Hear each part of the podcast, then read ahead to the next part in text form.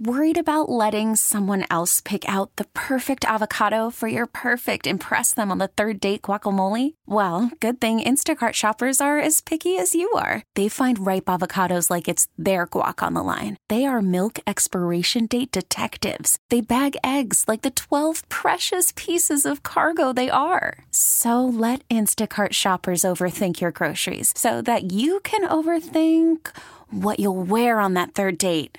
Download the Instacart app to get free delivery on your first three orders while supplies last. Minimum $10 per order, additional term supply. We really need new phones. T Mobile will cover the cost of four amazing new iPhone 15s, and each line is only $25 a month. New iPhone 15s? Only at T Mobile get four iPhone 15s on us and four lines for 25 bucks per line per month with eligible trade in when you switch.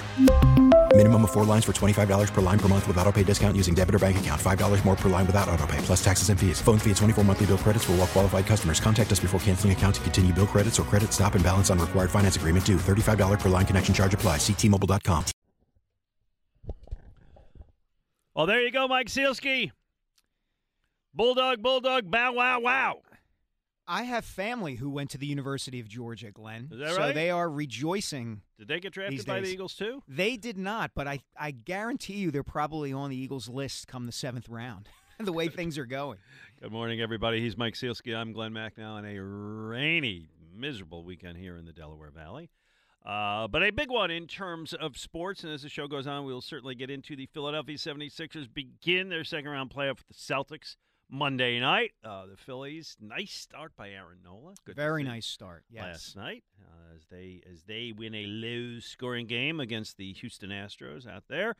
Uh, but the big story of the week, of course, is the Eagles draft. Real quickly, let's just go over what happened last night with uh, rounds two and three, and then we'll get into the big news of Thursday night. So last night they trade out of the second round. They they uh, end up with two early third rounders. This little small trade from 62 to 65. They pick up a sixth and seventh rounder to do so.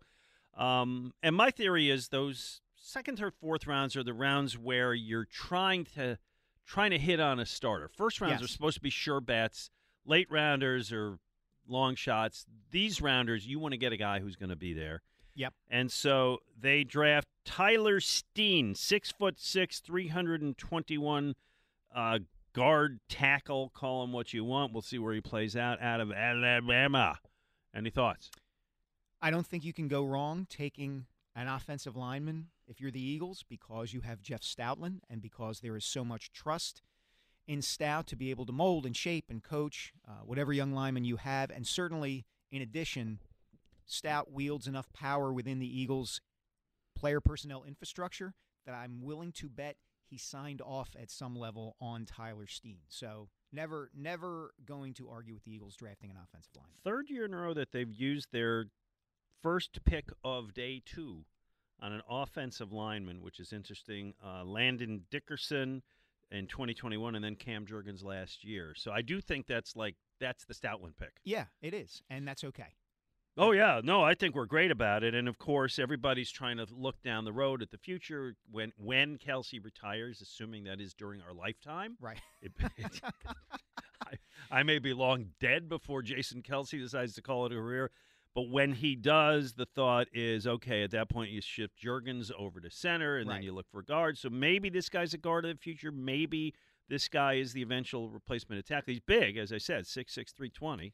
Yeah, the the word on him is excellent technique, but not necessarily a mauler, a power player. Love that. Word. Uh, so it's going to be interesting to see uh, how he changes and matures and shapes, right? Because that was the same thing that was said about Andre Dillard was that he had terrific technique, Mm. and then it turned out there were some other reasons he couldn't get on the field. Now he ended up signing a pretty lucrative contract coming off of being a backup with the Eagles, but if that's the comp, I think people might go, oh, okay, we'll see. Yeah, it was not a comp I really wanted to. No, I understand. Okay. All right. And then, uh, whatever, what is it? Next pick, consecutive picks. So rare that happens. Yeah. They draft Illinois safety Sydney Brown, um, uh, who Howie Roseman just waxed effusive about, man. He clearly loves this kid. Red Star player, apparently, based on what Howie said last night, he kind of briefed the media on this.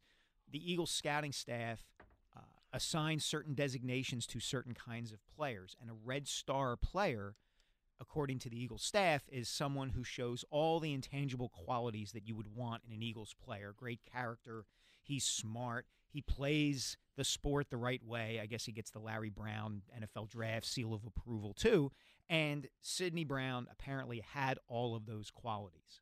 Uh, he apparently also is a terrific special teams player, so that's good as well. Kind of a four down guy. I heard one analyst referred to him as last night. So no issue with issues with that pick either. Really, the Eagles have missed over time at the safety position uh, quite a bit. They've had to go out and sign players who were already established, a la Malcolm Jenkins, Roddy McLeod, guys like that. So Done hey, well with that. Yeah, if they can hit on a draft pick at that at that position, that would be very good. So this is the earliest they have. The first time in the in the first three rounds they have drafted a safety since 2011.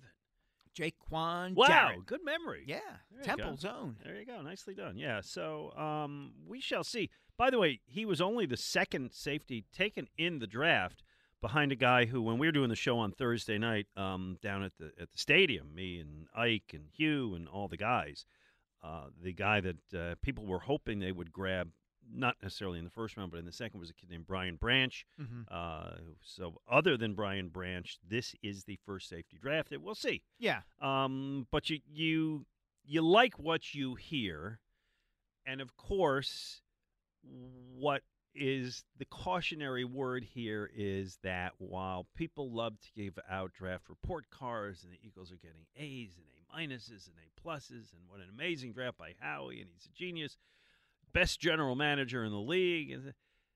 We don't know. Nobody knows nothing until we see how these guys play and what kind of people they are. Glen, I use this example all the time, but I think it is appropriate. The most influential NFL player of the last quarter century was a sixth round pick in the year 2000. Yeah. Tom Brady literally changed the sport up and down, and nobody had any clue of his what his impact was going to be back during the 2000 draft. So you're right, we just don't know. Who knew back in 2011 that Jason Kelce's, you know, arrival in the fifth or sixth round out of the University of Cincinnati meant that Philadelphia had claimed its latest folk hero Yeah. in sports. So we just don't know. And then on the flip side, there's always the Brian Bosworths and all those guys who are Right, like top right. five picks who don't pan out. So that said, and and again, nobody knows nothing. Let's talk about the events that happen on Thursday, where the Eagles have two picks. And I understand why everybody's excited. And understand. And let me let me preface. this. I, I don't want to put a damper on this. I just want to put a like. Let's you know uh, we're, we're it's a work in progress. Mhm. That's all I want to say. Um, because everybody very excited and very surprised as Jalen Carter, who is was regarded as the top defensive player in the draft in terms of talent, falls and falls and falls. And the Eagles have picked 10. And then at the very end, they trade with Chicago. They move from 10 to 9, and they get Jalen Carter. Now, on the face of what this guy brings to the football field, this really does seem a coup. It absolutely is. Purely from a talent standpoint, you have acquired the guy who, in a different set of circumstances, and we're about to get into those circumstances, might have been the number one overall pick. There were questions about the quarterbacks at the top of this draft. Is Bryce Young too small? You know, questions came up about C.J. Stroud and how would he transition to the NFL and all of that kind of stuff. In another set of circumstances, Jalen Carter probably could have and would have been the number one overall pick.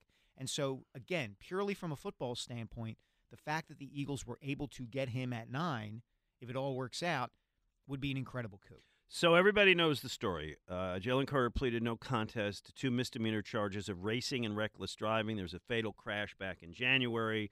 Uh, there were uh, also some talk about maturity issues with the kid. Um, when he had his pro day, he showed really poorly and, in fact, had to kind of quit uh, in the middle of it. Now, that was the day after or the day before. It was it was the day before he pleaded no contest Right. to the two misdemeanors. So obviously he had very serious things on his mind that could impact all of that. The Eagles take all of that into account. Um, they everybody. You know, it's so funny. The household name now is Dom DiSandro. Oh yeah, Uh, Big Dom, Big who's Dom. the guy that you've been seeing for years, next to Andy Reid, next to Doug Pederson, next to Nick Sirianni, the huge guy. Shout out to my colleague Jeff McLane for demystifying Yeah, Dom it was a to great everybody. story he did. in- yeah, in uh, so Big Dom has become more and more of an influential figure within the organization, and he's the guy who does all the background work. He's Right. the guy who talks to every teacher he ever had, every ex-girlfriend, every shopkeeper in town, anybody who ever knew Jalen Carter has talked to Dom DiSandro, and Dom gave the thumbs up, and the Eagles draft him. Yep. Now what? well, that's that's the question. It is, and it's still an open question. Look, I get it. I understand and acknowledge that of all 32 teams in the NFL, the Eagles might be best e- equipped both with Dom and with the players and veterans they already have in the locker room to keep Jalen Carter on the straight and narrow and make sure that whatever issues he had at Georgia, whether they're because he was immature or because he might have had genuine character problems, they are less likely to rear their head with the Eagles than they are with just about any other Mhm. team. Okay? But that doesn't mean that they won't. And it doesn't mean that the question can't be asked. And I think one of the things that you and I were batting about batting around before the show was the way that some Eagles fans seem to suggest that why would you even bring this up? Why would you question whether uh, the Eagles were did the right thing in taking Jalen Carter, Carter, or that Jalen Carter may not work out?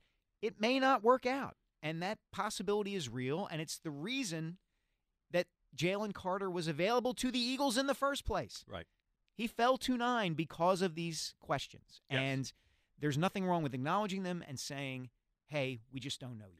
And we'll talk about him today, and we'll talk about those issues with you. We'll talk about his performance more as well. But uh, and by the way, we're going to also talk about them with two terrific guests. Ross Tucker is going to join us. Geez, just in about ten minutes Yep. to discuss it, and Ray Didinger is going to discuss it with eleven. I can't think of two people I would more want to talk about the draft with. Oh no, this is going to be great. And Ross Yeah. and Ray. Um, I mean, here's my bottom line on it, and I, I confess to being more of a fan than you. You, because of your job at the paper, try to remain a little more detached. I, I hope on all levels this guy succeeds. I'm rooting for him. I'm all in. I want this to work, but that doesn't mean that you whitewash the issues of character and don't discuss it. Now, there's certain things that are dumb and there are certain things that are evil and Mhm. what he did was dumb it wasn't evil Mhm. right drag racing at 22 is and by the way not uncommon i Right. drove my car too fast for a lot of years Right. maybe still do not 90 but way too fast these things happen and all of this hopefully is a lesson learned and now he's going to be he's going to be great I'm with you 96%. Here's the 4% I would push back on. The major incident that took place, the one that he was drag racing and involved in that led, that led to the two deaths, was immediately after Georgia had won the national championship game. It was it was at a stage in Jalen Carter's life where he knew with some certainty I'm going to be a top 5 pick in the NFL draft. He had an awful lot at stake, an awful lot to lose, and he still exercised poor judgment. That gives me a little bit of pause. Understandable. Okay, let's get a couple phone calls here early. Sean is with us. Want to talk about Sydney Brown, Sean? Is that what's on your mind? Yes, sir. How you doing today, guys? Doing well, my hey, friend. Hey, Sean. Um, I don't know if you guys saw it or not, but I just saw a little while ago. There's a, uh, an NFL 360 piece on Sydney and his twin brother Chase Brown um, on their upbringing and how they grew up and stuff. And I tell you what, if you have 15 minutes of time, put it aside because I'm telling you what, this is powerful, man. I mean, this is really, really touching stuff and everything. And you might want to grab a tissue because it's Give pretty a- tight. Um, Give us the 20 second capsule of it. Okay, well, they grew up in um, Ontario, Canada. Uh, single mother. Um, she got real sick, lo- uh, lost her job, and everything. Kid, uh, they went uh, homeless. Uh, she had to send the kids away to um, to school and high school and everything down in Florida, I believe it was. They had a host family that they weren't real good in school. The host family uh, guys, are an ex-serviceman, uh, taught them all the school stuff like that. Got them in um, in, in the right track and find that. Got them through. Um, they went to Illinois and just and went back home again. And their mom surprised them in their final game because of COVID came in. She couldn't watch them play football and stuff. Final final game of their career in, in Illinois, their mom was able to make it there without them knowing, and surprise them uh, for the final game at, at uh, Illinois it was just an unbelievable Wow. the way they were they were raised and stuff. It's really really a powerful 15 I minutes. see a very good Mike Sielski. Uh, Oh, I'm gonna get a sit, out I'm already gonna get a sit down with this kid, and we're gonna we're gonna do the tearjerker to the nth degree here, Sean. Absolutely. I'm telling you guys, honestly, 15 minutes is time. That I'll it's, find it. it's Great. well well worth it, man. NFL 360, Sydney and Chase Brown. Hey, thank you. Appreciate it. Be You well, got it, man. guys. I'll see you. care. I'll Thanks, see you at Sean. the stadium. That does sound like a great story. It does. Sounds like it a does. Sielski. You know, production to me. I, I like the human interest kind oh, you're thing. good at that stuff. I love that's, that that's stuff. Your, that's your. That's That's my your wheelhouse. Lane. Yeah. That's my wheelhouse. Andy in Huntingdon Valley. Hey, Andy, what's on your mind? Hey guys, how you doing? Hi, All Andy.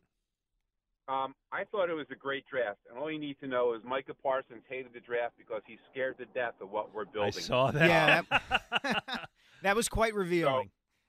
So if that doesn't validate, and listen, you know, kids do stupid things. Um, we've all we've all done them. My kids did them. They were young. They were stupid, and you you hope that he's going to learn from you know his mistakes and be surrounded by the right guys. And I'm pretty sure that uh, Big Dom down at the Linc is going to make sure you know he he toes the line, so to speak.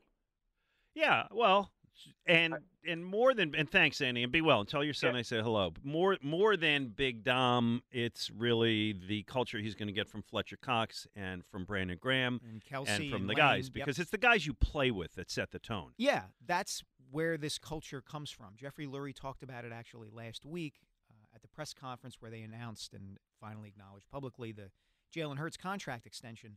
Uh, that the culture comes from within the locker room. It comes from Hurts. It comes from Kelce and Graham and Cox and Lane Johnson and all these guys who have been around a while. And so that has to filter down. It has to come down to Jalen Carter as well. And again, I'm not suggesting this was a bad pick. I'm just suggesting it was a pick with risk, and it's good to acknowledge that risk. 215 592 9494. Coming up, we'll talk draft with Ross Tucker next. With Mike Sielski, I'm Glen Macnow on 94 WIP. You know who would love that kind of thing? Who, Who? loves big, tough guys playing in the trenches, picking up the quarterback with one hand?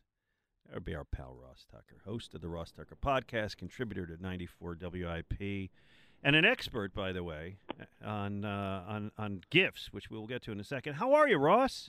I am doing awesome. Always good to talk with you guys. Always good to hear your voice, Glen. I'm fired up for uh, day three of the draft. Working for the Eagles here. Just got my my workout in before I head over to NovaCare and see what guys they get today. Nice. All right. Well, let's talk about the guys that got the first two days. We just played a highlight from Jalen Carter, whose who, whose abilities on the football field are amazing. We know about the off the field issues. Uh, we also know that's why he kind of fell into their lap at nine. Uh, you played in this league for six years, if I always get it wrong, but I hope I got it Seven. right. That to Seven. Seven. Damn it! I always cheat you out of that Give one him year. that seventh year. Put Oh, that respect on well, his I- name. I, You ignore know the Dallas. You know what, Glen? I Glen, ignore the I, Dallas I'm year. gonna tell you something, okay? Yeah. This is the best way to say that, so you never have to remember again. Somebody did this on TV once, and I loved it. The better part of a decade. there you go. the better part of a decade. There you go. I, I don't even know what that means, but on, they said that when I'm like, please just keep saying that. That sounds good. Well, we- we know it means- part of a decade. We know it means long enough to get the pension, and that's the important part. Okay. Uh, what do you think of of that pick, knowing kind of the risk reward that's involved with it? Yeah, so that's what's so interesting, Glen, because literally Thursday I was on the Audacy station in Chicago, and you know I kind of thought if Carter fell to nine that the Bears would take him. They had a desperate need at defensive tackle, desperate. In fact, I think they took do- two D tackles last night. But the guys on uh, the score out there in Chicago, they they weren't that keen on it because they didn't think that the Bears had sort of the the veteran locker room to be able to handle it. Plus, they didn't know if Ryan Poles, their new young GM, kind of had the clout to take this type of risk. Whereas, if you've ever heard Jeffrey Lurie talk, he's very clear that you have to take risks. I mean, mm-hmm. he's very clear that playing it safe, you know, hitting it down the fairway is is not the way to win Super Bowls. And I also think, you know, the Eagles are in a really unique position, right? I mean, you're usually not going to have that good of a team have a chance to draft in the top 10. I mean, I think I saw where the last team in the Super Bowl to have a top 10 pick was Washington in 92. I mean, think about that. Mm-hmm. Yeah. That that that's that's wild. So they so they they're a really good team. He's coming to a good organization. Howie Roseman obviously has clout out the yin yang right now to be able to make a move like this. But then I thought the Eagles had a couple other things that I really liked about it. You know, you have Fletcher Cox and Brandon Graham in that room, and in particular, when I watched Jalen's video, he kind of reminded me of a young Fletcher Cox.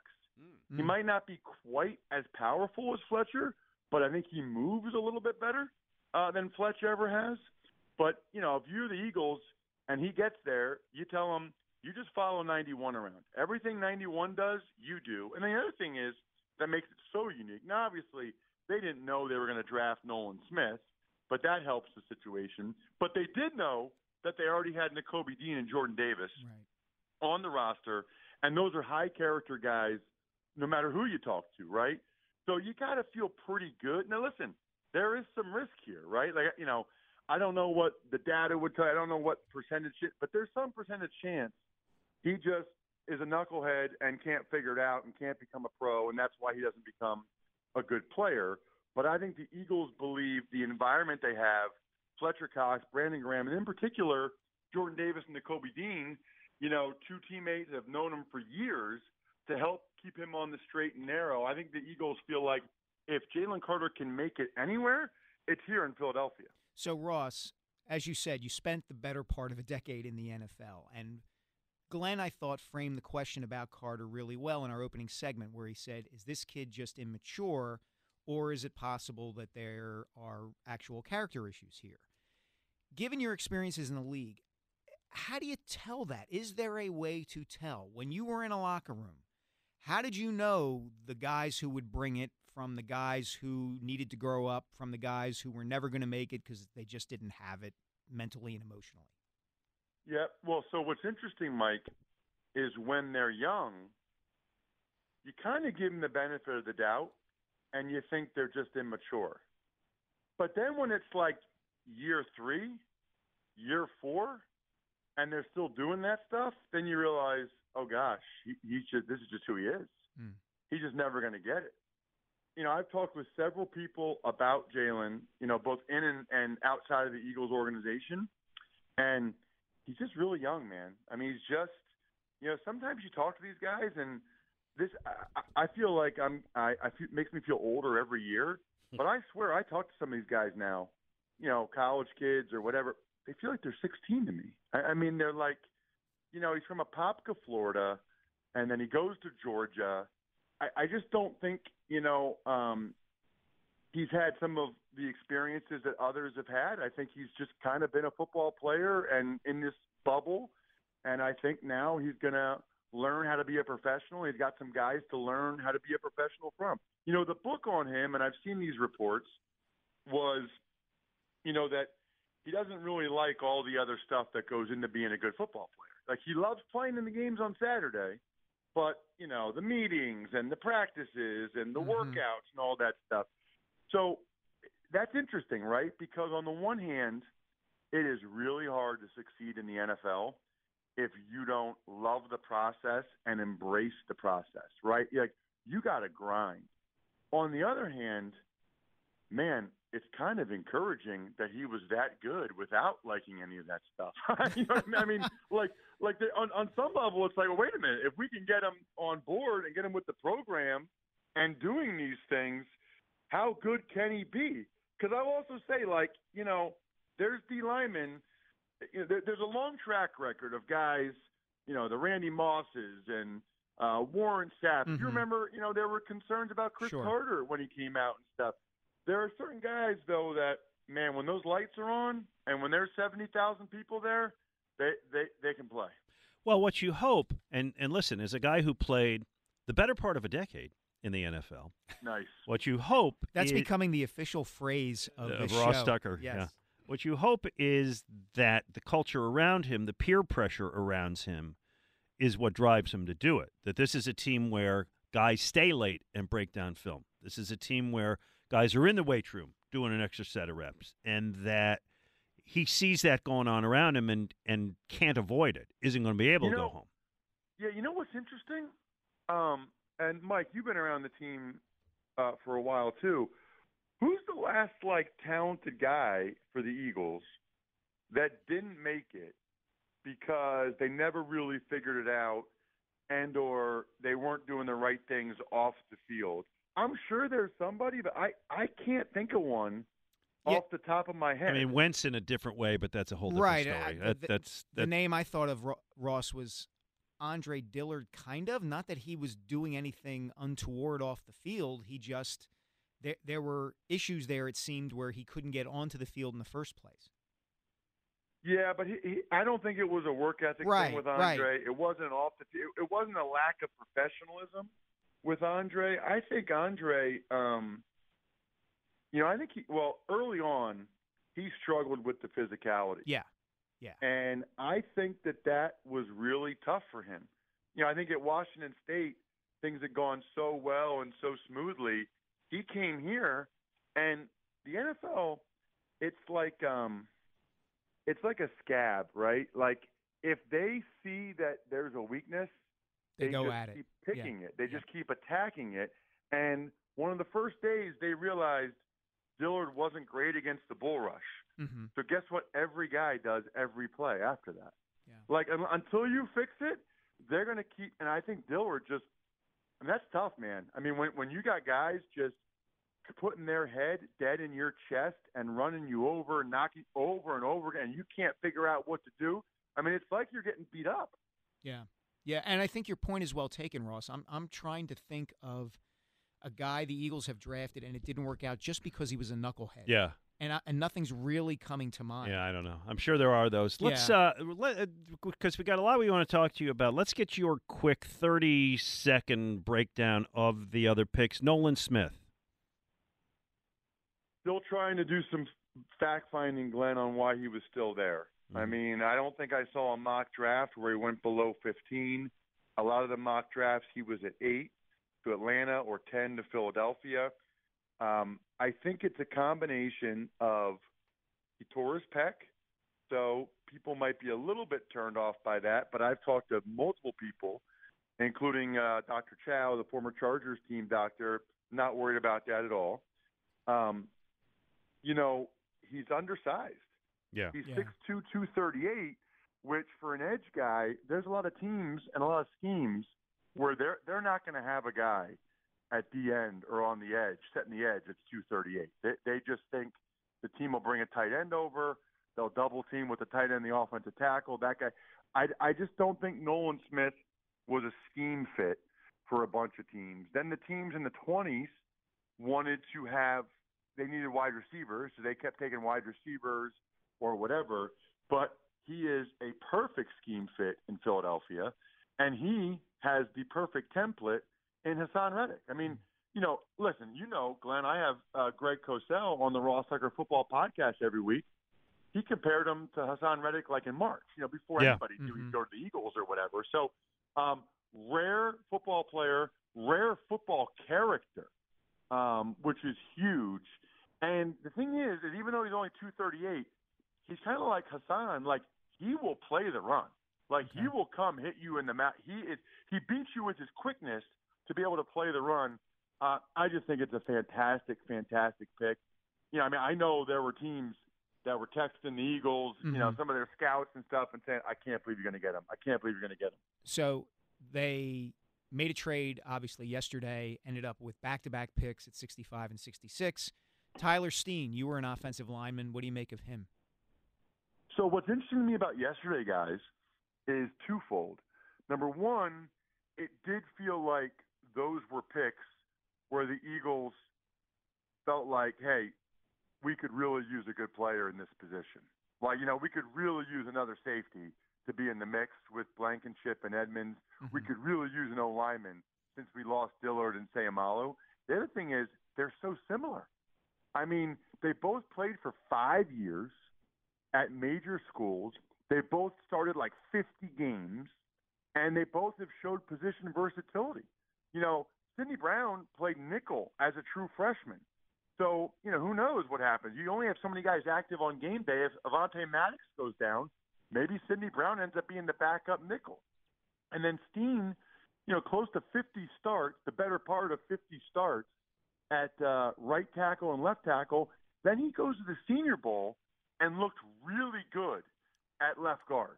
And the Eagles announced him as a guard. Yeah, saw that. So, yeah, so to me, Eagles now have three options start at right guard, and that's Driscoll. Driscoll's probably the floor, and then they'll see if Jurgens or Steen are better than Driscoll. But now they also have a guy in Steen. You know, they were they were really crazy healthy last year. Yeah. Now, if you lose a guard and a tackle during the season, you have Driscoll and you have uh, Steen that you can plug in and feel like it's not gonna it's not gonna torpedo the season.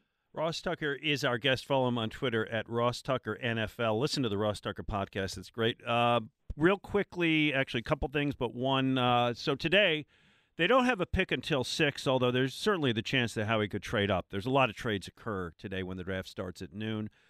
What's the unfinished business you'd like to see them do? Well, there's definitely some positions where I could see them uh, adding a guy. Um, I could see them adding a corner. I could see them adding a receiver, but probably the two that jump out as much as any, running back and linebacker.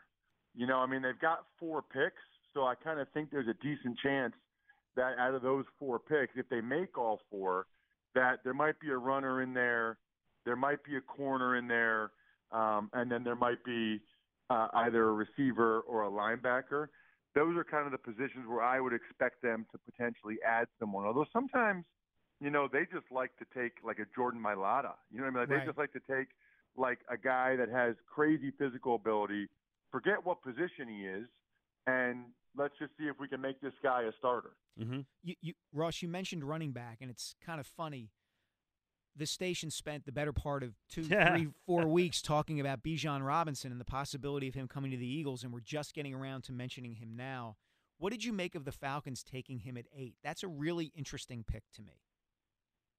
Uh, agreed. I mean, he's getting you know close to twenty three million dollars fully guaranteed on a four year deal, so that's immediately right there with Kamara for the third largest guarantee for any running back in the NFL. That's I mean that's a lot. I mean now average per year the money's not that bad, but I mean you're still guaranteeing a running back four years and more than any of these other guys other than like McCaffrey have gotten. Um, Arthur Smith has a young quarterback in Ridder, and I think he realizes they they cannot run the offense through the quarterback. Right. They got to run the offense through the running back, like he did when he was the offensive coordinator with the Titans with Derrick Henry. Mm-hmm. Right. So Bijan now becomes the focal point of the offense, kind of like the Panthers did with McCaffrey, the Titans with Derrick Henry. Everything runs through Bijan, and the quarterback can be a little bit more. I mean, it's hard, obviously, but a little bit more of a complementary player. Whereas in Philadelphia, you know, Bijan Robinson, even if they took him at 10, he was not going to be the focal point of the offense. I mean, they, they were going to run the offense through Hurts and through the receiving weapons, which makes it even less sense in my mind to have taken Bijan Robinson. I mean, if you're going to take a guy in the top 10 like a Zeke Elliott or Saquon Barkley, that becomes who you who, who the foundational piece of the offense is. That was never going to be the case in Philly. Right. Ross, before we let you go, a couple quick things. Uh, where can people see you today, by the way?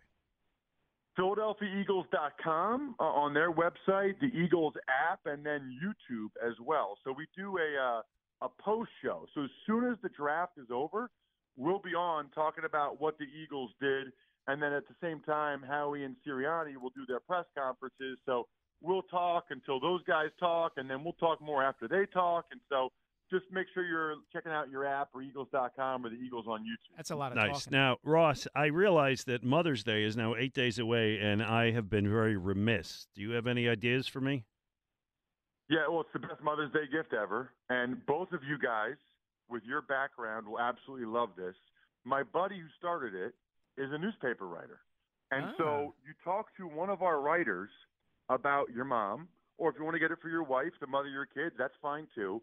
It literally, while you're, you can schedule the call whenever you want, or you can fill, fill out an email question. You talk to them for 10 minutes, tell them how great your mom is, your wife.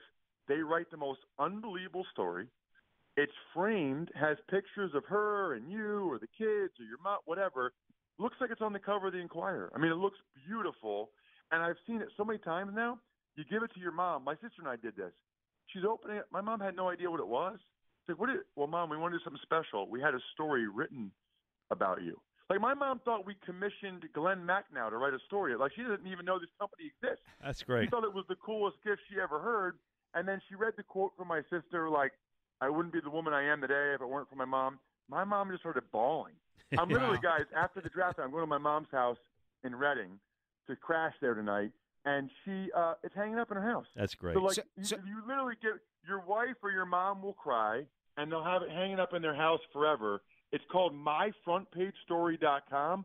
Myfrontpagestory.com. Literally the best Mother's Day gift I've ever heard of. So Ross, can I do this? Can I have like the Inquirer have a front page story about my mother, and then underneath it, like uh, one of my columns, like Eagles screw up by taking Jalen Carter? Can I do that? I'm sure that's the one she wants. Yeah. Finally, Yeah. Ross, uh, I, there's I, I don't know if it's that customizable, Mike. But Ah, you can try okay. it. There's one last thing I wanted to cover with you because you are about the best person I know on social media, the most adept, and I love your football uh, stuff and your family stuff and your obviously your beer stuff. The food and beer stuff is where it's at. well, not the food stuff because Ross posted a thing the other day that said French fries are horribly overrated or something No, to that hey, effect. Glen, Glen, Yeah. you were a writer. You can't add a word like that. Oh, I don't want to misquote you. What did you say? I said French fries are horrible. fries- I said French fries are overrated. Yeah, no, they're not. And, Wow. and here's the thing: our brains, okay, our brains see that and think Ross Tucker doesn't like French fries. That's false.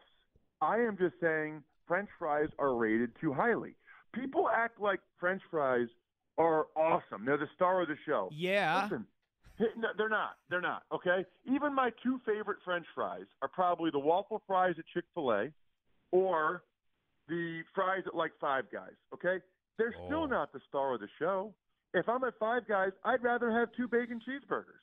If I'm at Chick Fil A, if I'm being honest, if people are, well, what are you going to eat with your sandwich?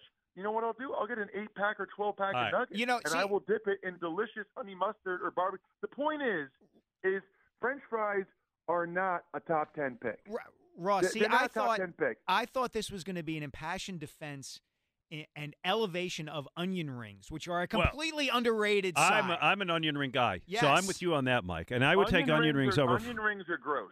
Onion rings. Oh, my God. We gotta get whole off. Get concept of off. All right. All onion right. ring Get Well, 'em is here's the last thing, Ross, and this will be to your argument. Okay, uh, as somebody who is involved in owning, having a piece of some restaurants, the number one most leftover food in restaurants is French fries. Exactly. That's Thank that is you, that is a true fact. And guess So- what?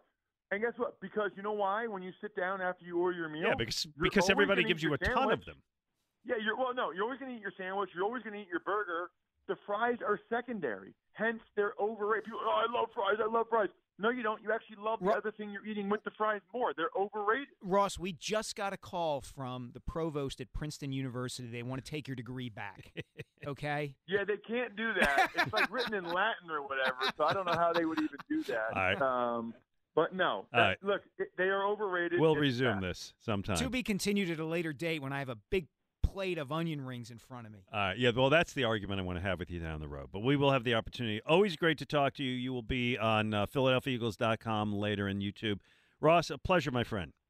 Yeah, absolutely great. Thanks for reaching out, Glen. All right, be All right, well. thanks, there you Ross. go. Let's uh, sneak in. No, we can't. Uh, you guys on hold, hang on. We will get you in the next segment. 215 592 9494.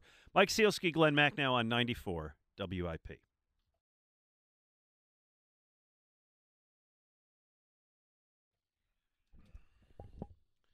Mike Sielski, Glenn Mack now 94 WIP. Saturday morning, rainy day in the Delaware Valley. Not nice. No. Not nice at all. I know you had to cancel an event that you were yeah, hoping we to go a to. Family runs a uh, charity softball tournament at Burr Park in Northeast Philadelphia every year, and we had to postpone it to June That's a because of shame. the weather. All right. Uh, we will be talking to Ray Didinger at the top of the hour. Meanwhile, let's talk to the callers. John and Manny Manayunk starts. Says, hey, John. Hey, Glen. What's up, Mike? How you been? Hey, John. I just want to say I think McDonald's are the best fries still. You know, but They are good fries. They're great. They- They're great. yeah, they're good. I, I'm a Well, I Five mean- Guys uh, devotee, but uh, McDonald makes a worthy fry. If you like stand-up comedy, Uh, search on YouTube for Jim Gaffigan's routine about the McDonald's French fries. Is that It right? hilarious. I'm a Gaffigan fan. Hilarious. That said, John, and we will get to your football point momentarily, but uh, French fries or onion rings? Where you go? Um, fries. You're All right. boring, John. Get You off dis- the you dis- line. you disappoint Yeah. us, but nonetheless, keep moving. Anyway, what's your But- what do you want to say about the Eagles? Uh, I want to do Eagles real quick, and then um, the Sixers. So the Eagles, um, I think, just overall, uh, their strategies in the last couple of years, why they're successful is they're drafting these SEC guys, Georgia, Alabama, instead of like Dillard and these guys from like uh like uh, Oregon State. What do you think? I, I think they're being simpler about it. I think it's one of the things that Howie Roseman, uh, it's one of the steps forward that he's taken as a drafter and Italian eval- evaluator. Don't try to be smarter than everybody else. Sometimes the right answer is right in front of you. Sometimes DeVonta Smith, having a Heisman Trophy caliber and winning season for the best team in the country, is reason enough to take him with the ninth pick. He's going to be good, and I don't. I don't have any issue with the strategy that they're employing at all. Yes, and on the um, I know Monday we start playing the Celtics. Mhm. I know Embiid's hurt again. I ain't saying it. I don't think we can beat him. I don't know. What do you guys think? Uh, well, we'll we'll talk about it more as the show goes on. They go in as underdogs for a reason. I will probably pick the Celtics in seven. I, I would say Celtics in six. Okay. Yeah, and we can get into the reasons why Yeah, later on in the and show. we'll see how it, the Embiid thing is obviously a huge part of it. Joe Northeast, Hey, Joe, Glen, what do you want uh, the Eagles to do? Hey, Glen, Mike. Uh, well, if they can get up from the uh, sixth round to the fourth, uh, this guy's projected to go in the fourth. Uh, Sydney Brown's twin brother, Chase, uh, running back out of Illinois last year. Uh, he had over 1,600 yards on 300 ca- uh, carries. He averaged five yards a carry. I'm entirely uh, in. with- I'm with totally 10 in. I don't even. I don't. I don't know the kid. I'm taking you on face value that all this is true. But if you can get a a, I I think they need to get a running back. Don't know that he's the guy. But you could get twin brothers on the Eagles. All in. Are, Even better. Are they identical twins? Uh, I, I, I believe so. Uh, I'm yeah, I believe- completely they- in. they- they- Sielski they- confused in the locker room. Well, yeah. So here's the thing, Joe. I got my start in sports writing, covering high school sports, and the first high school basketball team I covered, the two best players on the team were identical twin brothers. And it would made me miserable because I couldn't tell who was scoring 20 points in what game and who I needed to talk to after every game. I don't want this in the Eagles locker room. They got to draft another running back. Yeah, you had to get you had to get the number, Mike. You had to get a good number they were. You know what I mean? But but no, this um this you know I mean eh, he played in the Big Ten, so I didn't check out his individual numbers to see what he did against Ohio State. But you know you got a you got Ohio State, Michigan, and Penn State with good defenses. So this kid's putting up six. There you go. Yards, Okay. you know what I mean? Here's the So, uh, here's the here's the thing, Joe, and thanks for the call. I don't know that the Eagles are going to move up to the fourth round, Glenn. When right now they have one pick in the sixth and three in the seventh. Well, here's the thing. They got like 11 picks next year. Yeah. They got a ton of picks next year. yeah, maybe. Maybe. mean, I but don't are they know gonna move they up have to get a run? interest in- in- and are they going to move up to get a running back? Well, we're going to talk to Ray about this uh, when we talk to him, and I wanted to mention this to you. There are a lot of very good running backs right now, supposedly on the trade block, Mm-hmm. right? And I would like Swift out of Detroit. Oh yeah. Right? Yep. Minnesota is looking to make a move. There Mhm. are teams that are looking to move running backs who you could get cheap, who are good. Yes. That might be the route to go. I would have no problem with that at all because, as you said, they have a stockpile of draft picks next year that they can use in these kind of situations. All right. Steve and Kennett Square. Do we need to play the Georgia Fight song again, Steve? Well, Glen, I'm going to give you some credit. You may not remember this, but before last year's draft, when you were on with Ray, Mm-hmm. you simply suggested that the Eagles should draft the Georgia defense. Actually, that was Ray. Was it Ray that said it? I thought it was you. I, I kind of put the ball on the tee for him. Oh, well, that may be true. I think I raised it as a, like, li- should they, and raised like, yes, they should. Yes. Yeah, I'm, I'm a long time listener. That's and, all uh. I, I- I I- know how that works. Yeah. Yeah. Okay, but that's pretty much what the Eagles have done. Um, in reference to uh, the off-field problems for Mr. Carter, uh, he made reference to uh, the linebacker Dean, and someone else made reference to the uh, linebacker they drafted after him, uh, Smith. These guys were team leaders on the Georgia defense, and I think that bodes well for Mr. Carter and his his uh, development uh, maturity, as as you guys described it earlier. Yeah, look, we said it at the top of the show, Steve, and thanks thanks very much. The Eagles have the human infrastructure in place more than maybe any NFL team to handle something like this. You wouldn't feel as good about Jalen Carter's prospects, to be very blunt, if he were drafted by, oh, I don't know, the Las Vegas Raiders or even the Dallas Cowboys. Yes. So the fact that it's Ding, the Eagles, ding. yeah, the fact that it's the Eagles who took him, and I don't mean to sound like a homer here, but they really are better at this than most teams. Uh, that doesn't mean what they do is foolproof, and the burden of proof is going to be on Carter to show that he's growing up and that he's able to handle everything that comes with being an NFL player, and uh, he's able to keep his nose clean. All right, hold on. I got the stats here. Chase Brown, twin brother of Sydney Brown, uh, played at Illinois this year. 328 rushing attempts, 1,643 yards, Mike Sielski, a lusty five yard per carry average, 27 catches, 200, 240 yards, so he catches the ball. That's that's really good. What's the what's his- 13 touchdowns. What's his total workload for his career? I know that was something that Ray raised with respect to Bijan Robinson. Yeah, actually, he had, uh, he had he's had carried the ball a lot. 676 carries in college. Yeah, see, that's a lot. Of It is a lot. It's a lot, a lot of wear, a lot of wear. But you get him late, you know. It's, uh, if, he, if he's a one contract guy, then he's, uh, Yeah, you know, four good years. That'll work. that's fine. That's why I would take a player like that in the fourth round as opposed to taking Bijan Robinson at eight or ten. Well, speaking of Ray, we will get his opinion on everything that has occurred and what might happen when the draft kicks up again today at 12. 215 592 9494. With Mike Sielski, I'm Glen Macnow on 94 WIP. Well, there you go. You know who probably knows the lyrics to this? I would suggest that might be our pal, Ray Didinger. As we play the Georgia Bulldogs fight song, and Ray, a caller gave me credit earlier, but it really was you when we were doing a show a year ago before the draft, or during the football season. I think it was during one of the Ray Didinger Saturday uh, college football previews, and you were talking about Georgia and said, "You know what? When the chance comes, Eagles should just draft every guy there." Ray, Howie Roseman listened. I remember the exact conversation. uh Uh-huh. I remember saying if I was an NFL personnel guy, I would just stand outside the Georgia football dorm and just say, "Okay, I'll take you, and I'll take you, and I'll take you, and I'll take you, Yeah.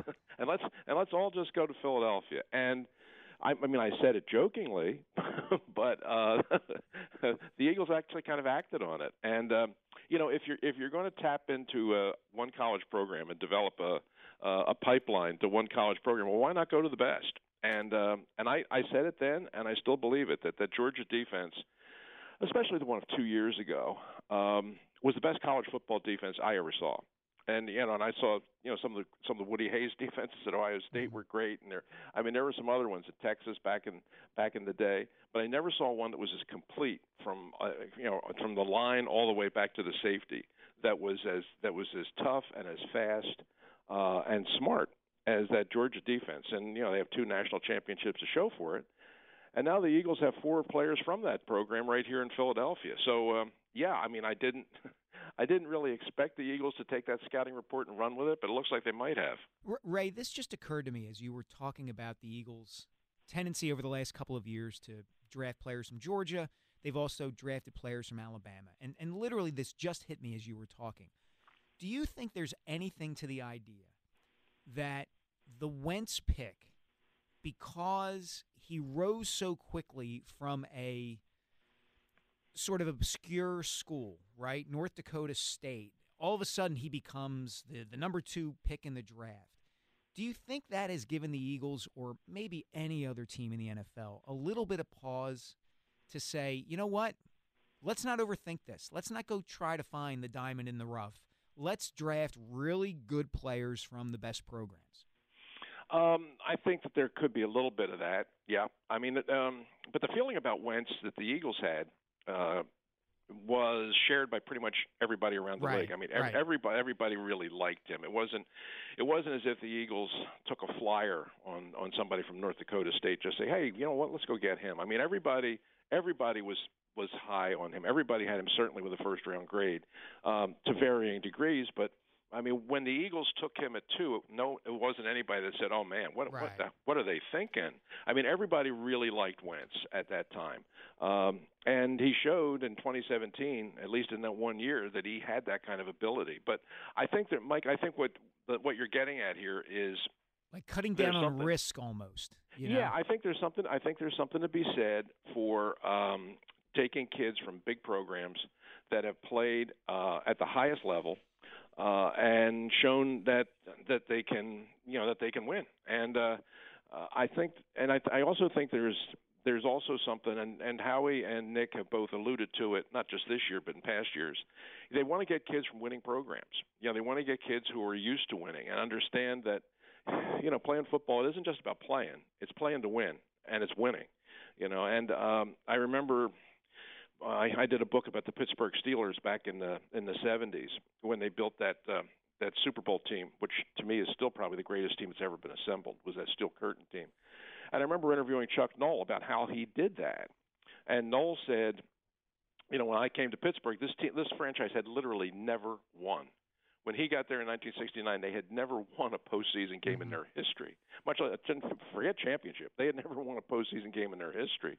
Uh, and he said, I had to, I had to rebuild. I had to rebuild from the inside here, and I, I, I, you can't do it with with just transient players or pickups from other teams. You got, you got to bring people in that are winners and know how to win.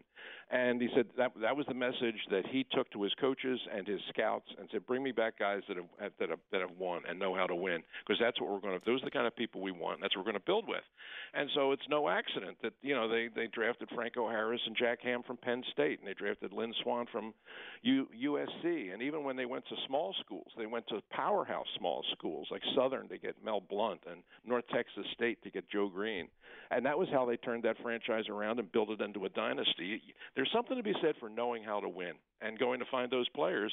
You go to an SEC powerhouse like Georgia, and guys that have two one or two national championship rings, hmm, they bring that knowledge in addition to their physical ability. They bring that knowledge with them. All right, Ray, we got a lot of ground we want to cover with you, so let's do like 45 second capsules of the four guys they've drafted so far. We talked weeks ago, and you had real concern about Jalen Carter uh, and the kind of the character issues. How do you feel now that the Eagles got him at nine?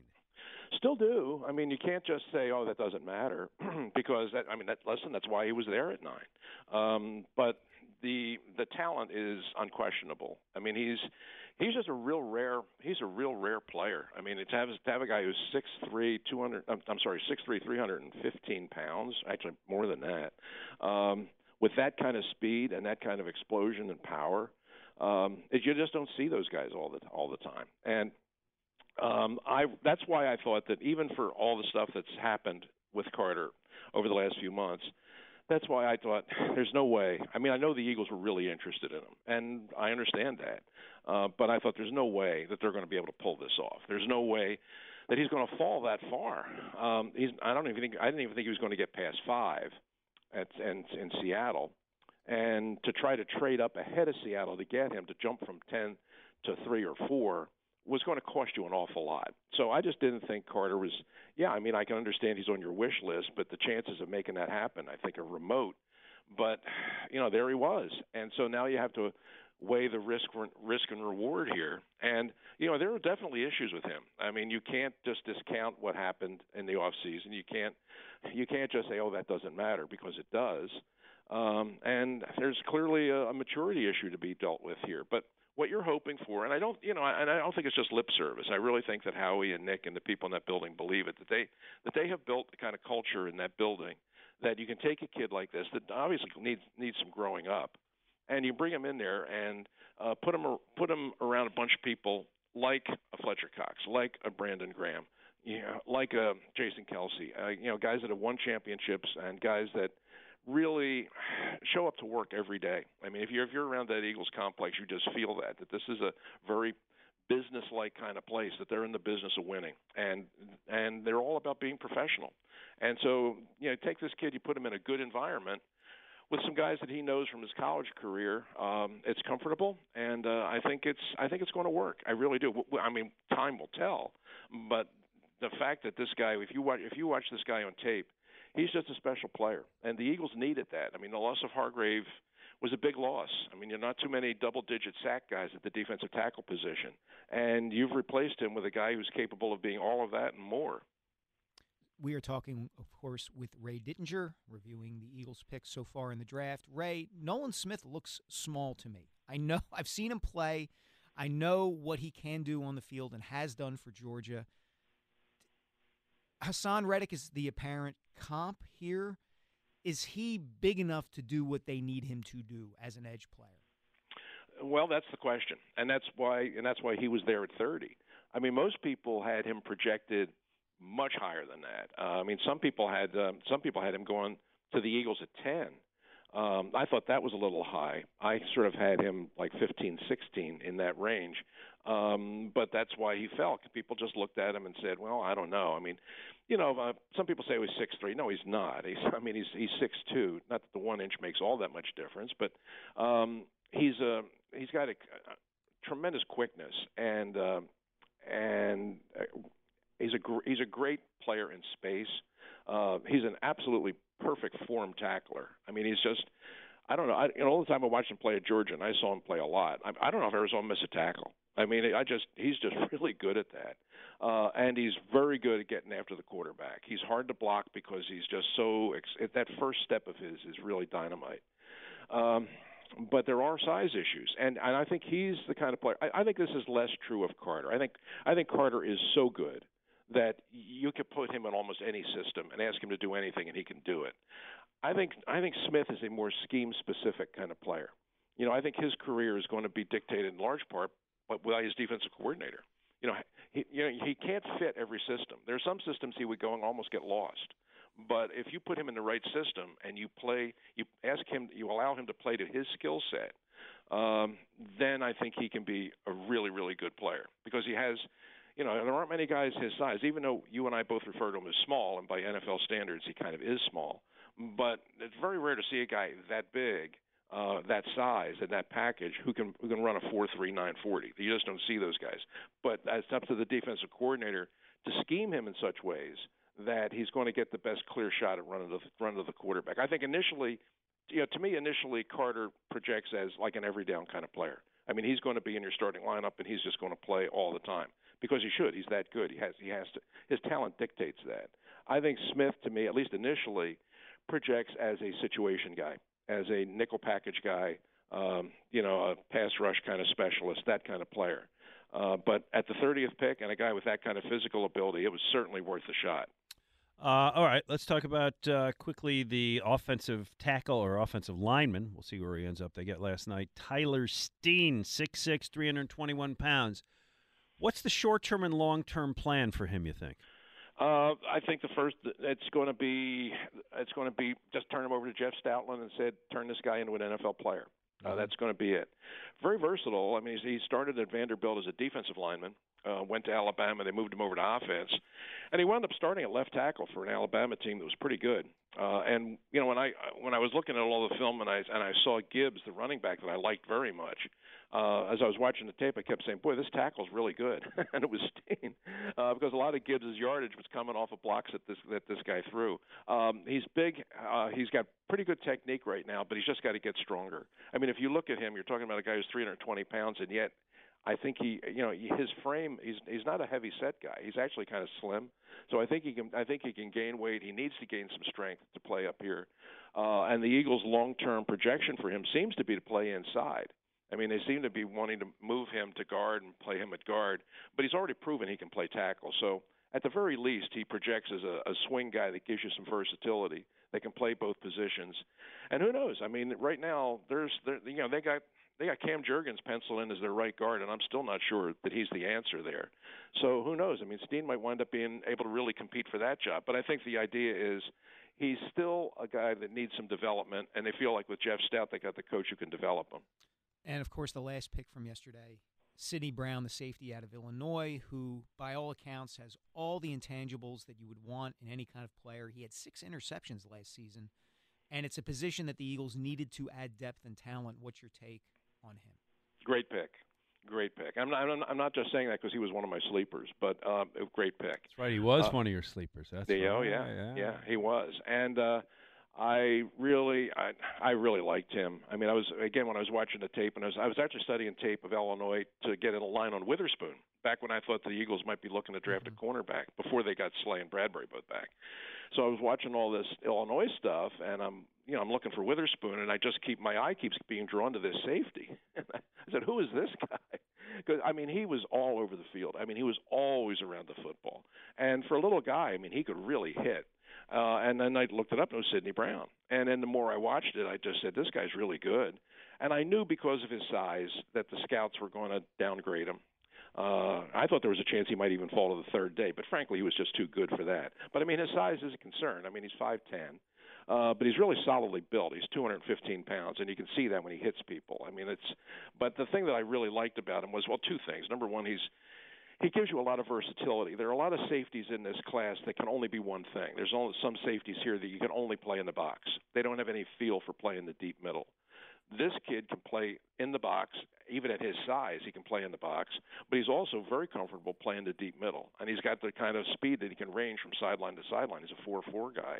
Uh, but he's also got great instinct, which is, I mean, six interceptions tell you that. He's just around the football. Uh, and he's able to diagnose pass route combinations on the fly. I mean, he sees things and gets a jump on the football in ways that are just kind of different. I mean, there, there's just an instinctive quality to his play that you really need to be a, as a good safety in the NFL. And you know, this kid, he's a small package, but he's a good one. And uh, he was one of my sleepers. And I was actually thinking, you know, I look, the Eagles need a safety. I mean, right now they're a little thin back there, and uh, this kid would be a very nice fit. And you know, Howie said it last night, and I think he's 100% right about this. Is the Eagles fans will love this guy. I mean, he plays 100 miles an hour, and at the very, I mean, he's going to be a special teams guy right from the jump. I mean, that's f- clear. But I think it won't be very long before he's actually playing in your in your main defense and maybe maybe be your best Steve safety. Wow, love it. I mean, it sounds like you're really enthusiastic about what they have done. Uh, which brings us to today. Now they don't have a pick as of now until the sixth round. Of course, the chance that Howie makes a trade is always good. Uh, what would you like to see them address today positionally? And are there any names lingering out there? Maybe any more of your sleepers or any anybody out there you'd see as a really good fit? Well, two of my sleepers are still alive. Um, Ivan Pace, who's a linebacker from University of Cincinnati, uh, and I knew he'd I knew he'd drop because of his size. I mean, he's five ten, he's two hundred thirty pounds, and people don't usually draft Sam 5'10" Mills, baby. linebackers. uh, yeah, I mean he's he's in that he's in that mold, and he's he's a little bit bigger than Mills, but I mean he's another guy that's super productive, uh, and um, and I really I just like him. He's again he's he's got some of the Brown qualities. He's always around the football. He's a big time tackler. One of my one of my sleepers last year was a guy named Malcolm Rodriguez. Uh, came out of Oklahoma State, almost exactly the same kind of package. And I, I remember telling you, I said, this guy's going to get drafted late, but he's going to come into the NFL and he's going to play and he's going to play right away. Well, Lions got him in the sixth round, and he started opening day. Uh, I mean, Pace is the kind of guy that he's going to get into training camp, and within two days, the coaches are going to love him. I mean, he's going. They, he, I mean, he will have a spot on that roster nailed down before guys that they picked in the second, third round. I mean, that's how that's how good he is, especially on special teams. But also, he's going to get on the field because he's just that good. The other guy um, is I, I think the Eagles need to upgrade their return their, their return game. I really do. Uh, I feel and like uh, we've I had know this conversation every year. Yes, go on. Glen Yeah, doesn't feel that well, way. listen, he you- won. I- he won the stupid football I bet was- because well, their just- return game was so good. I was I was just I was just going to say that you guys actually had a bet riding on worked for me, yeah. Uh, and Eh, yeah, I mean, for me. Yeah.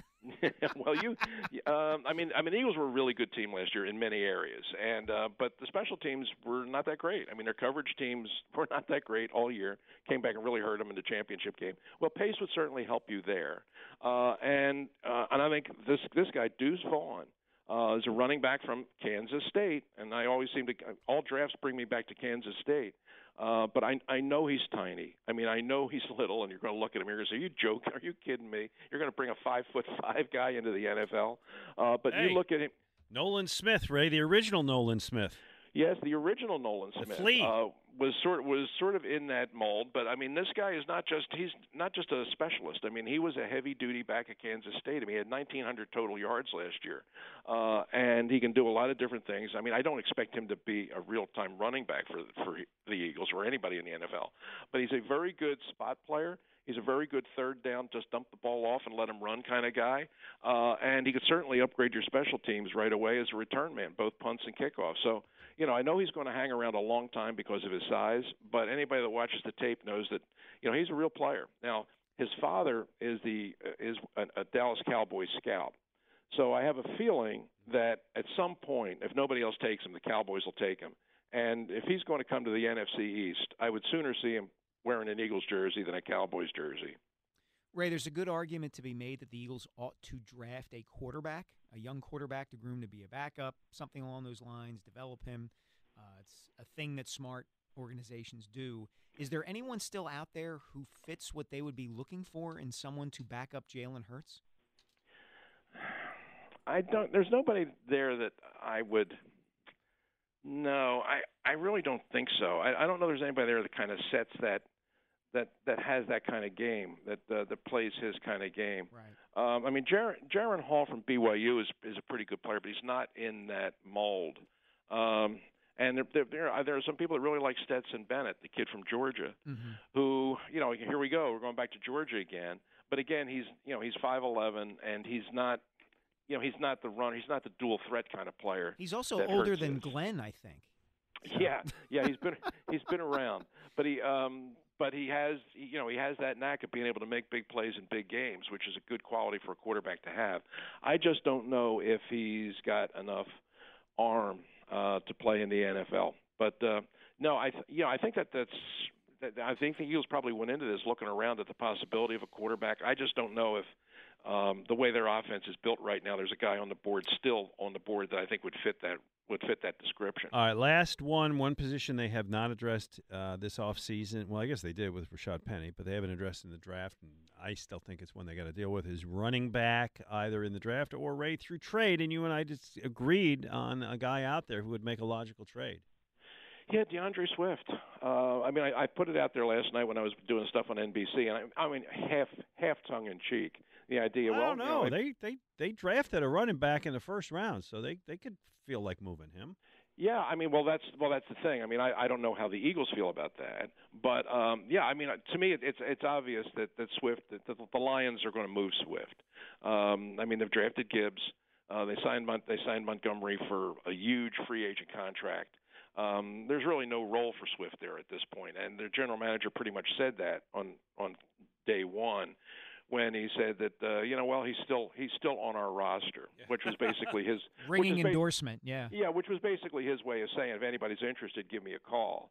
Um, and yeah, I mean, I think, look, not just because it's a Georgia thing, and not just because he's from St. Joe Prep, uh, but I mean, we have seen in his NFL career that he can be a really productive runner. I mean, my goodness, I mean, anybody that saw game, you know, game one last year out in Detroit, I mean, he ran the Eagles ragged. He ran for 144 yards in that game, uh, and almost almost single-handedly won the game for the Lions. Uh, so he's really good. He's he's had some injury issues, as running backs tend to do, um, but he he fits the kind of back description that the Eagles are looking for, which is a yeah, he's he's not he's not a big power guy, but he's a slasher and he catches the ball really well. And you know, if you brought him in here, you wouldn't be asking him to be a 30 carry a game guy. I mean, you've already got other backs. I mean, you've got Gainwell, you've got Scott, you've brought in Penny. Um, you're going to be putting together a back by committee kind of thing. And in that role, if you're not asking him to to be a, a real heavy workhorse kind of guy, I think he can still be productive. He's only 24, yep. uh, and he's on the last year of his rookie contract, so he's not going to cost you a whole heck of a lot. Yeah, I mean, I just I just sort of threw it out there, and not knowing how serious the Eagles would be about it. But listen, if I was Howie, I, I, to me it'd be worth a phone call. Well, we shall see what they do today. Always uh, looking forward to it. By the way, Ray, I should mention that you and I are going to be together in May, uh, May the 16th, which is a Tuesday night, right? Yes. Uh, at the Bryn Mawr uh, Theater at 7:30. Tell the people what we're going to be doing. We're going to bring back our sports movies night, which is uh, something that we, you and I have done in the past and had great fun doing it. Uh, we show film clips, uh, scenes from some classic sports movies, uh, which are always fun to see again. And um, we tell people stories about how the movies were made, uh, stuff that happened on the set, some of the casting decisions that were made, uh, some little untold stories about movies that people have seen and are very familiar with. But we're going to say, well, you think you know everything? Well, here we got something to tell you. And um, so we've got Rocky, we've got The Natural, we've got The Hustler, we've got Caddyshack, of course, of course, Field of Dreams. I mean, there's uh, it's it's really it's really a fun evening. I mean, you and I really enjoyed doing it. Yes, I'm glad we we're going to get to do it again. And Bryn Mawr Film Institute is a great place to do it. Indeed, it is. For tickets, go to brynmawrfilm.org. That's Tuesday, May 16th at 7.30. Ray Didinger and I will doing sports movie night. brynmawrfilm.org. Ray, enjoy the rest of the draft. I'll talk to you soon. Okay, like tomorrow. Yeah, that's right. Oh, yeah, I'll talk to you tomorrow. That's right. You're coming on. That's I should say. Tomorrow I'm on with Jody. You have agreed, Ray, to come on at 11, and I appreciate it again. I look forward to it. Take Uh, care, guys. Tell Maria Thanks, uh, we appreciate that too. Yes, his very wife much. allows him to do this, and we appreciate that as well. Well, maybe it. You know, I'm sure she appreciates it. It keeps him out of her hair. Uh, I love bit. Ray. Ray's retirement is not, not it doesn't appear to have held. anyway, all right. 215. He's staying busy. I know. Two, well, listen, we had some callers and we didn't get to you, and you hung up, and we appreciate that. If you want to call us back, we'd love to talk to you. 215 592 9494 with Mike Sielski. I'm Glen Macnow on 94 WIP.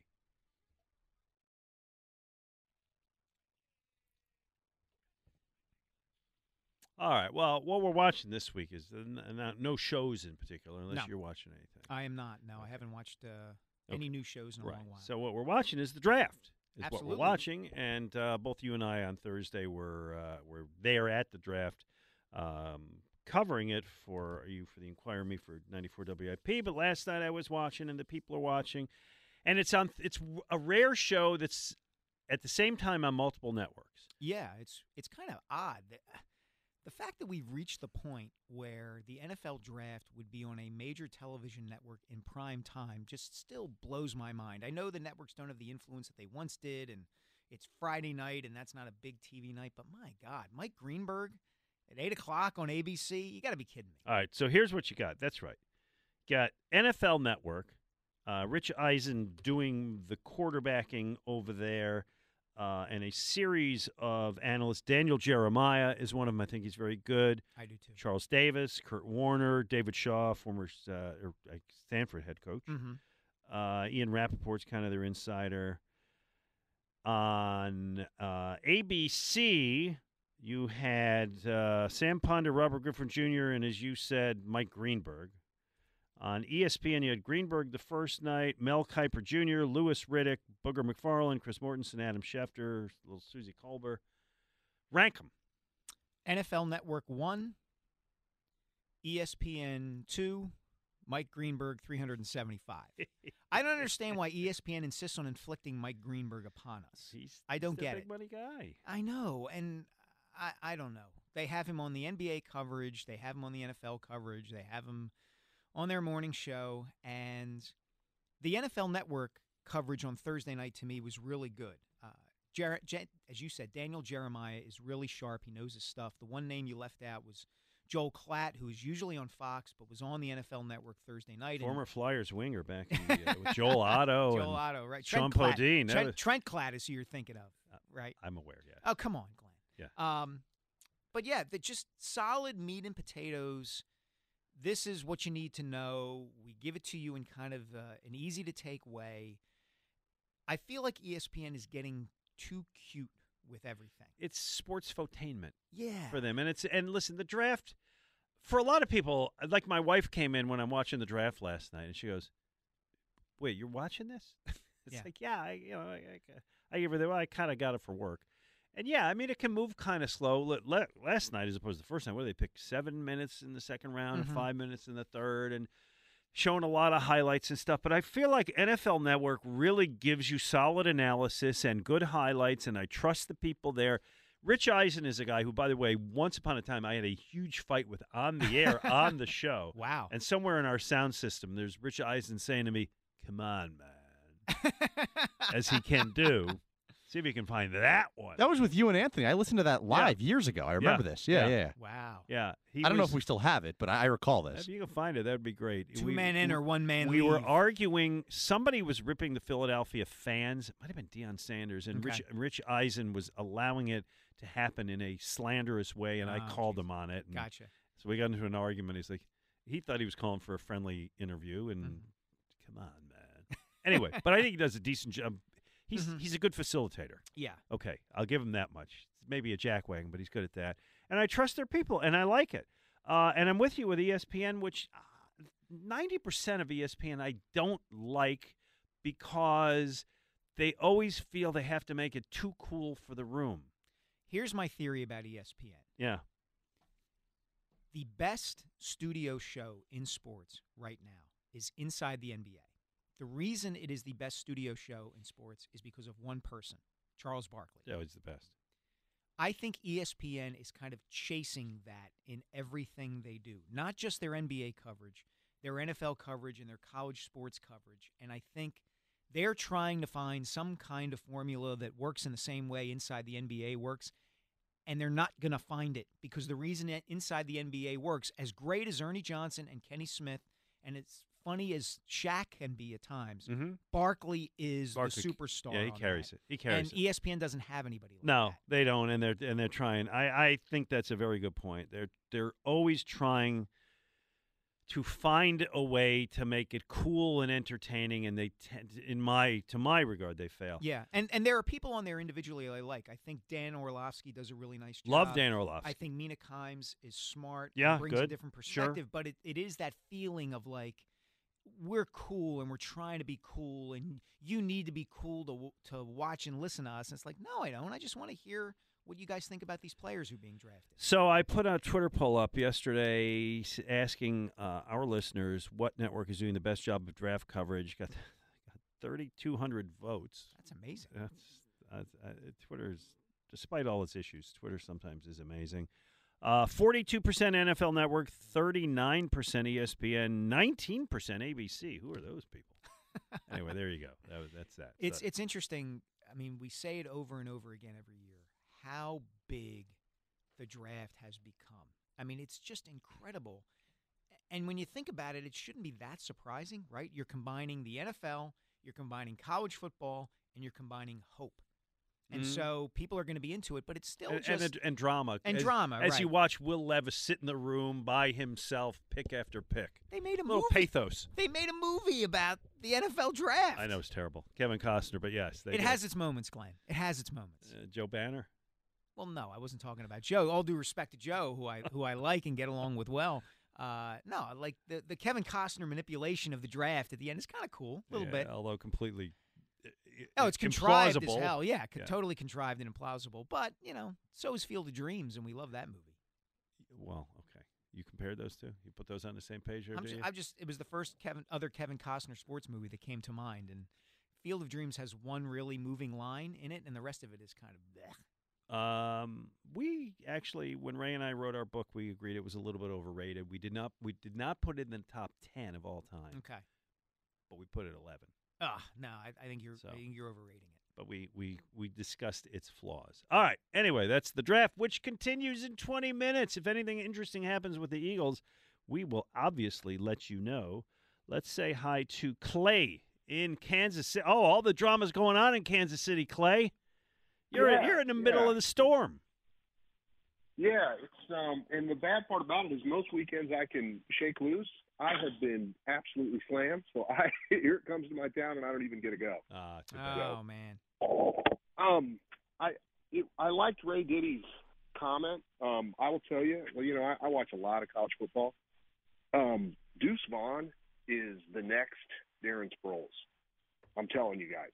Ha- Have you guys seen him play at all? Do you? I know college football's not a big deal in Philly. But Yeah, and I haven't gotten to a lot of uh, Kansas State stuff, but um, no, I, I watched more Kansas State basketball this year than I did Kansas State football. I, I just he is really, really dynamic. He gets lost behind the line of scrimmage, and and I would agree. Like we need to address, you know, the kickoff and punt game. He does that now. Like he's returned punts and kicks, and um, I, a couple more things, and then I'll let you go because I'm sure you have a lot of people I didn't like the Sydney Brown pick at first, but there's a picture going around of him running at the combine. That kid is jacked, man. I Oh, mean, yeah. he is a. I can, I, you know, he looks like a young Brian Dawkins. I, I don't want to throw that out there, but you know, we got Dawkins at about the same spot we got this kid. Um, and then yeah, last I'd, I'd be careful with that one too. I, yeah, I know, I know. I'm just saying. And I'm then pretty, one last thing. I'm pretty thing. sure um, Dawkins was a second round pick. he was. Yeah. He was. Yeah, he this- was. Yeah, he was. And and I think we traded maybe to get him. I feel did we trade like a Missouri wide receiver to get a pick and get him? Maybe? You're asking me to Or was that remember who Bobby they traded for Brian Dawkins. Come on now. Hey man, I, I 25 I years ago, many 28 times, years ago. Thirty, but I've been a fan since '88. So, and then the last one I'll throw out there is there's a kid. You know, there's an Iowa State connection with this coaching staff because the Iowa State coach went to Mount Union about the same time as Nick. There's a kid out of Iowa State by the name of Xavier Hutchinson. Like he and Deuce Vaughn are the two kids I want today because this Hutchinson kid is a Zach Pascal clone, and I really hope we get that guy. I'll listen to you guys off the air. Uh, great coverage. I today. well, appreciate it. I like I like a guy scouting late rounds. Yeah, this is great. We get good intel uh, from our callers. That's fine. All right, 215 592 9494. Looking forward to taking your calls. We will, uh, in the 12 o'clock hour, man, Sixers begin the second round of the playoffs on Monday. That's kind of out of sight, out of mind. You know, I, I tweeted this the other day, Glen, and of course it was in jest, but I think it's there's some truth to it. The Sixers could get swept by the Celtics, and if based on the Eagles draft and the reaction to it, nobody will know until July. Uh, maybe we'll work some uh, Phillies in as Yeah. well. And uh, as I said, take your calls at 215 592 9494. Mike Sielski, Glenn Mack now on 94 WIP. Well, and we hope we see him do that with the Eagles. Of course, there are some issues with him, a little bit of a medical issue, which we will now discuss with our expert from Cooper Jo- Bone and Joint, Dr. Mark Pollard, joins us today. How you doing there, Doc? Doing just great. Hope you guys are as well. Uh, we're doing you, fine, and we are excited about the Eagles draft, but I have some questions. One of which is Nolan Smith. You just heard the highlight.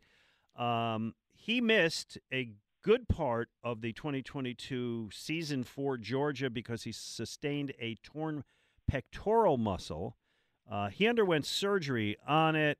Um, rather than me continue to like give the details, I will ask you when somebody has a full tear of the pectoral, which he has, what's the healing process after surgery? What's the rehab? What's the expectation when he can fully participate? Yeah. Um, well, typically when the pec tears, the the tendon tears off of the humerus bone, so the pec muscle kind of pulls back towards the sternum. Um, and so, you know, you can have a partial tear where some of the tendon lets go, and that sometimes you can treat non-operatively. But if it's a complete tendon tear where the whole tendon pulls off, typically for young active people, uh, most of the time you do surgery to kind of put it back where it came from. Um, you you just anchor the tendon back to the bone with uh, little suture anchors, little screws that have thread coming out of them. Typically, the recovery tends to be pretty predictable and pretty favorable. Um, you know, I know that uh, most of the time it's considered you know about five six months to get back to full activity and, and things like that. However, and I think we've all heard of some people who've had uh, uh, pec surgery and have come back, you know, sooner, three, four months or something like that. Um, and typically, the uh, prognosis is uh, generally very good. You know, the expectation it, it's reasonable to expect, to, you know, return to normal activities with no limitations. Yeah, so Smith had the procedure in November, I believe, doctor. So by now he should be in the clear, is what you're saying? If not, if not, he should be very close to it. Yeah. Okay, good to hear. Uh, one other thing we want to discuss with you is Joel Embiid, um, and I believe we have now discussed Joel Embiid with you over the years about fifty-five times. So let's just keep keep that Keep it rolling. Yeah. Yeah, might might be. Uh, yeah, it is, and, and always at this time of year it appears. But um, in the last round of the playoffs, Joel Embiid sprained his right knee. We don't know yet. No. His status for Monday. I mean, it's They've been cagey about yeah, it started at 50-50 and it has not changed from 50-50. He sprained the lateral collateral ligament, the LCL of his right knee. Um, clearly, you can't tell us how good or bad it is, but how much concern should we have about this? And if you're the Sixers, what is he wearing a brace? Is he playing limited minutes? What are we doing here? Uh, this is a whole lot of it depends. Yeah, Um, I know. you know, you know, it's LCL injuries uh, are fairly common. They're not as common as, as MCL injuries, which is the medial collateral ligament. Mm-hmm. The LCL is on the outside of the knee, um, and kind of uh, it gets stretched if you have kind of a bow leg force put on put on the leg, which is not uncommon. Um, and as with a lot of injuries, there's a spectrum of how severe it can be. Uh, presumably, they ha- they got an MRI to actually take a look at the ligament itself, and so hopefully this is like a grade one tear where the fibers that make up the ligament are actually intact. You know, the rope is intact. There's just a little bit of swelling around it. In that case, you typically don't need to brace it necessarily, and you know, return to activity can be fairly quick. When you start to get into um, situations where you actually can see some damage to the ligament on the MRI, like some of the fibers disrupted partially, that gets into a grade two. And then sometimes people wear braces, and that can take six to eight weeks to get back. Um, and, you know, I, I would surmise from what they're putting out that it's not like a grade three tear, which would involve like a complete disruption No. of the ligament and you know sometimes leads to surgery and obviously much longer recovery so uh, i think all of us are hoping that it's a simple grade one tear and it's more of a symptomatic thing than anything else Well, maybe we'll learn before Monday, maybe not. But uh, Doc, it's always uh, always a pleasure to talk to you. Enjoy the rest of your weekend, man. Uh, all right thank you you guys as well Thank you Thanks, very doctor. much. Um, my mouse is frozen there, Dan. Wilson. Oh, here we there go. we go. Okay, not sure what happened there, but there you go. Okay. All right, let's uh, let's get a call. We'll talk some Sixers after the top of the hour. Sure. But uh, Art has been hanging in. Art, what's on your mind? Oh, I I just uh, wanted to talk about the uh, the draft picks. Look, Howie Roseman is a genius. He really is terrific. I'm very happy with them two picks, but I don't think that he should have traded up. He lost a pick there, and with that pick, we could have got that quarterback out of uh, Kentucky. It's good to have three quarterbacks. That guy is terrific. That Wait, wait, wait. You're talking about wait, wait. taking- Hold on, Art. Hold on a sec. Are you- you're suggesting that with the pick that the Eagles gave up so they could move up to get Jalen Carter, that they were going to draft Will Levis from Kentucky? No, no, no. You take them two picks we had. That guy from Kentucky went late. They could have got him after they took them two picks. Why would you After take the a third- quarterback in the first round when you just signed your quarterback to a two hundred and fifty No, million no, deal? It's not in the first round. It's not in the first Why would you take round. one in the Those are second round? What are you talking about? You don't. Well, you don't. Wait, hold it, hold it, hold it. What do you mean? Hold it. Listen. What's wrong with having three quarterbacks?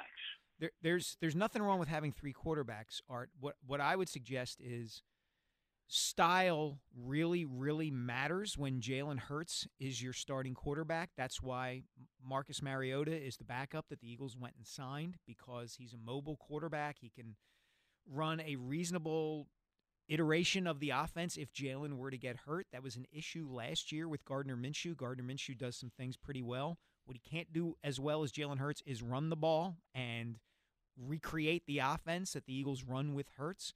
So the idea of taking Will Levis, who's a drop back kind of conventional quarterback, in the second round to me doesn't make a whole lot of sense. It's also an, you know how you how you use your resources Right, here, right? right. You you have needs on this team. You needed to address the defensive line. You needed to address the offensive line. There, you need starters and future players somewhere. You got a 24 year old quarterback who's going to be there for a long time. Listen, I agree. Having a real solid backup is good, and having a developmental quarterback is good. You know what you'd have to pay Will Levis to sit on the bench looking at Jalen Hurts? Yeah, look.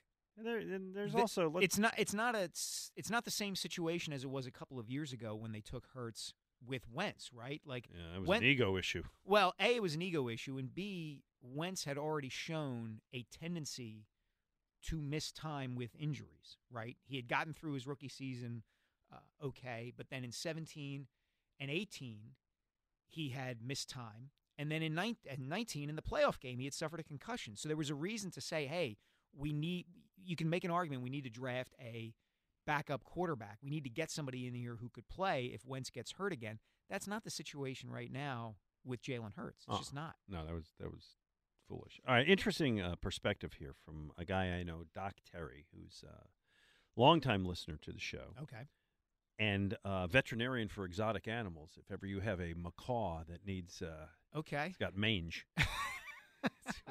I have no exotic exotic birds animals and in my home. snakes, and that's that's what he is. He's a vet for the, all these things. The the only two exotic animals I have in my home are named Evan and Gabe. Right. They're nine and six or Yeah, whatever they are. Okay. Anyway, he says um, th- this is in regard to when we were talking about watching the draft. He said, you know, a lot of us dropped cable. ABC is the only way we can watch. There's Right. there is that. And he said, sadly, when the advertisement that the special moment when a player gets his name called comes up, Mhm. uh, they decided to go to an interview with an SNL star, which is interesting because SNL's not on ABC, No, but on maybe a former SNL star. Was too important to cut back to the draft. They lost me. Wow. So as much as we're ripping ESPN for getting into the sports fotainment and losing the narrative, I guess uh, ABC, which I haven't watched for a second, is doing it even more. Yeah, I haven't watched a minute of the draft on ABC. So there you go. All right, 215 592 9494 coming up. Let's work the Sixers into it, a little Phillies conversation too, uh, and take your calls. Mike Seal. And by the way, the draft is about to resume. So Dan Wilson is doesn't even know it yet, but he's going to keep his eye on all the picks and give us the reports as they come out. All of these fourth round linebackers and punters and all that good stuff. All the prospective Tom Brady's. Dan it will be happens. on top of it. Oh, so you know what they're going to? You know how they start the broadcast today, oh, right? Oh, I, we just saw it. Oh, I missed it. They that right? Showed, you know, it's the third day of the draft, and remember, Tom Brady was Right. taken in the sixth round, and Isaiah Pacheco was Right. taken all in the seventh. All these and- guys, right? They want you to watch. They're going to show you the diamonds in the rough. The real story is these are guys who are going to be involved in stupid football bets down the line.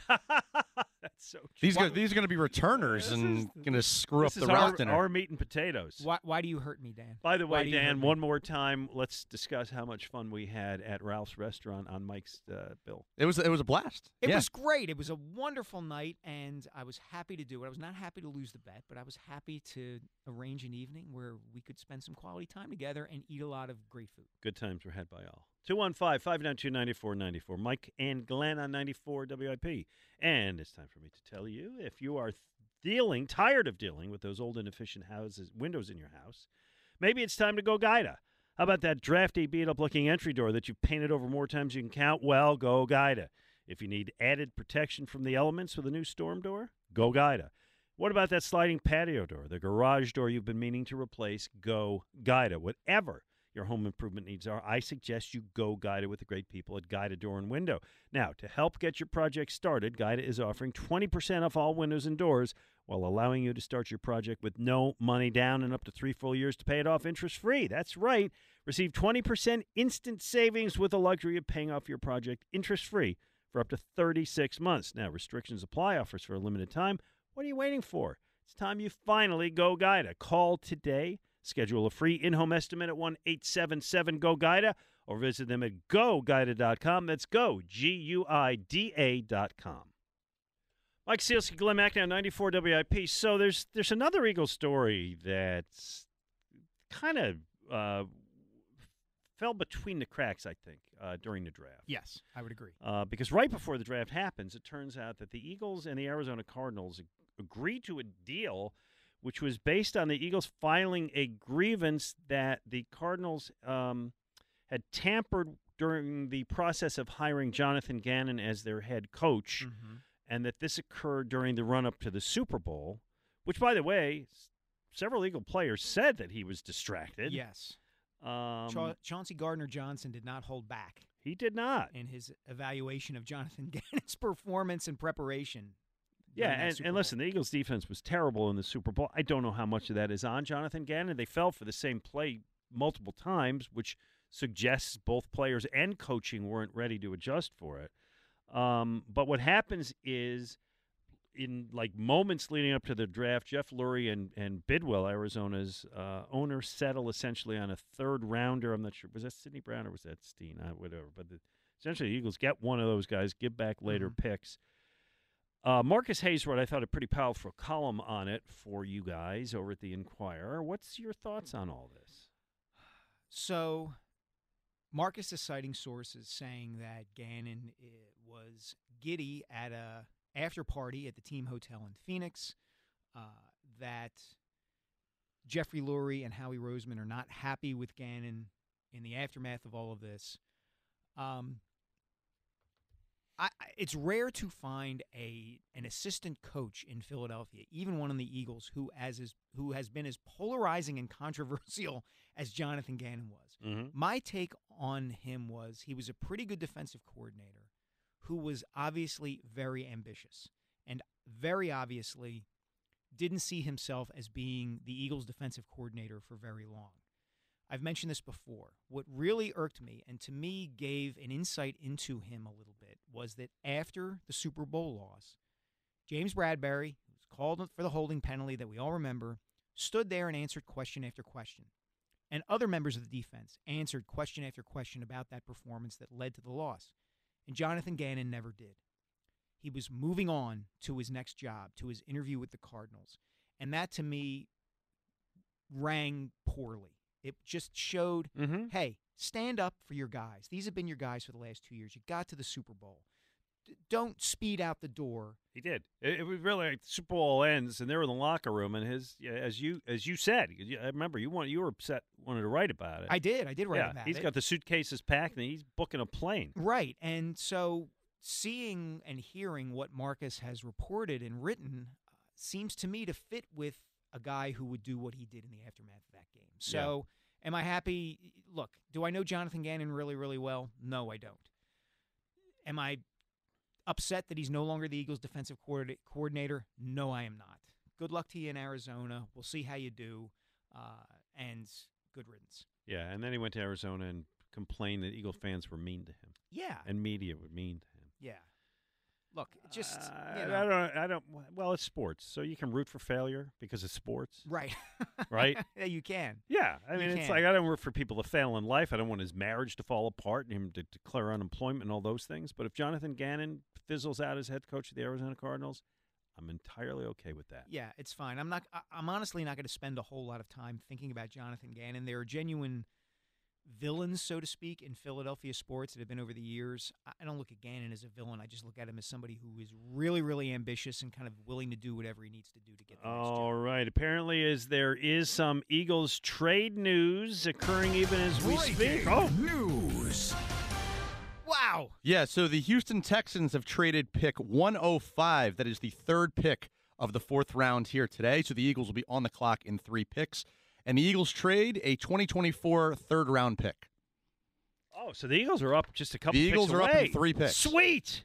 We thought we'd go the whole show and get nothing. Wow. Okay. So the Eagles will pick live on the show. I love it, and they get. See, the thing is, the Eagles have a ton of picks next year because they've they've made trades for those, and they're going to get some com- compensatory picks Right. for all the free agents they lost. So now they're back in. All right, ready? Here's my prediction. Go. Cornerback, I forget his first name. Ringo Oh, from Georgia. from Georgia. The kid from Georgia. Because you need a kid from Georgia. Yeah, there's there's another name that they really like. Um, uh, You're not going to react to my Ringo from Georgia thing? I, I was expecting much more from you. Ringo from Georgia. Well, first of all, his name is Ringo, and you're the kind of guy who would make 18 jokes about that. I am. Either Johnny Ringo, Ringo Starr. Come on, his name is Ringo. Kelee Ringo, by the way, is his full name. Uh, thank you. Yeah. Second of all, Every time I see be the fifth guy from Georgia. it reminds me of the places we used to go, Glen.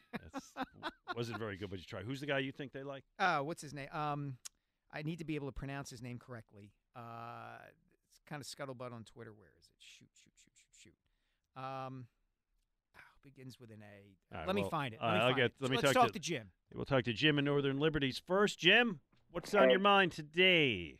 Well, I would love to see the Eagles defense wearing some of those red jersey um, that Georgia Bulldog maybe identify right. these guys. Um, my question is really about Nakobe Dean and what his role will be. Um, so uh, we've got a history of great linebackers, by the way, and I'll just mention Jeremiah Trotter here. But um, It's a while. It's going back a ways now. Gi- yeah, a long time. You know how far it's going back? It's going back so far that the other night Ike was joking when we were doing the draft show that the Eagles are about two years away from drafting Jeremiah Trotter Jr. Oh my god. oh my god. I hope So- you heard that laugh. That would be Um, pretty good. Um, so anyway, but what T.J. Edwards did for this team, and you're going to have to help me. I mean, he got paid and went to another team, and prior to him, the guy that went to Denver, um, help me. The middle linebacker went to Denver with. Yeah. Uh, gosh, I'm drawing a blank too as you say it. Yes. Yeah. Go on. Okay, but the, what what is what is Nakobe Dean's role here? And um, you know, I know it's a team sport, and was he covered by all these other guys? And Alex Singleton. Alex Singleton, thank you. Um, and- and You're I- asking what futures did Nakobe Dean have? Yeah, They were and- so listen, they were and thanks. They were so high on him last year. Um I- think he can be your middle linebacker I- I to the degree that they use a middle linebacker. Yeah, they they don't view the position as particularly valuable, for lack of a better way of putting it. Now, that might change over time. Uh, one of the reasons I asked Ross Tucker about the Falcons' willingness to draft Bijan Robinson so high is that the Falcons are really trying to smash teams in the face by running the football. And if that's the case and that becomes more of a trend, then linebackers may come to matter more. But at this stage, I don't think they look at Nakobe Dean as anyone other than okay, he can he might be able to start for us this season, and uh, beyond that, we'll see. All right. You know what? Let's go to break because we think we get back. We'll get the Eagles pick live on the air. So we'll go to break now. Okay. 215 592 9494. Mike Sielski, Glenn Mack now. 94 WIP.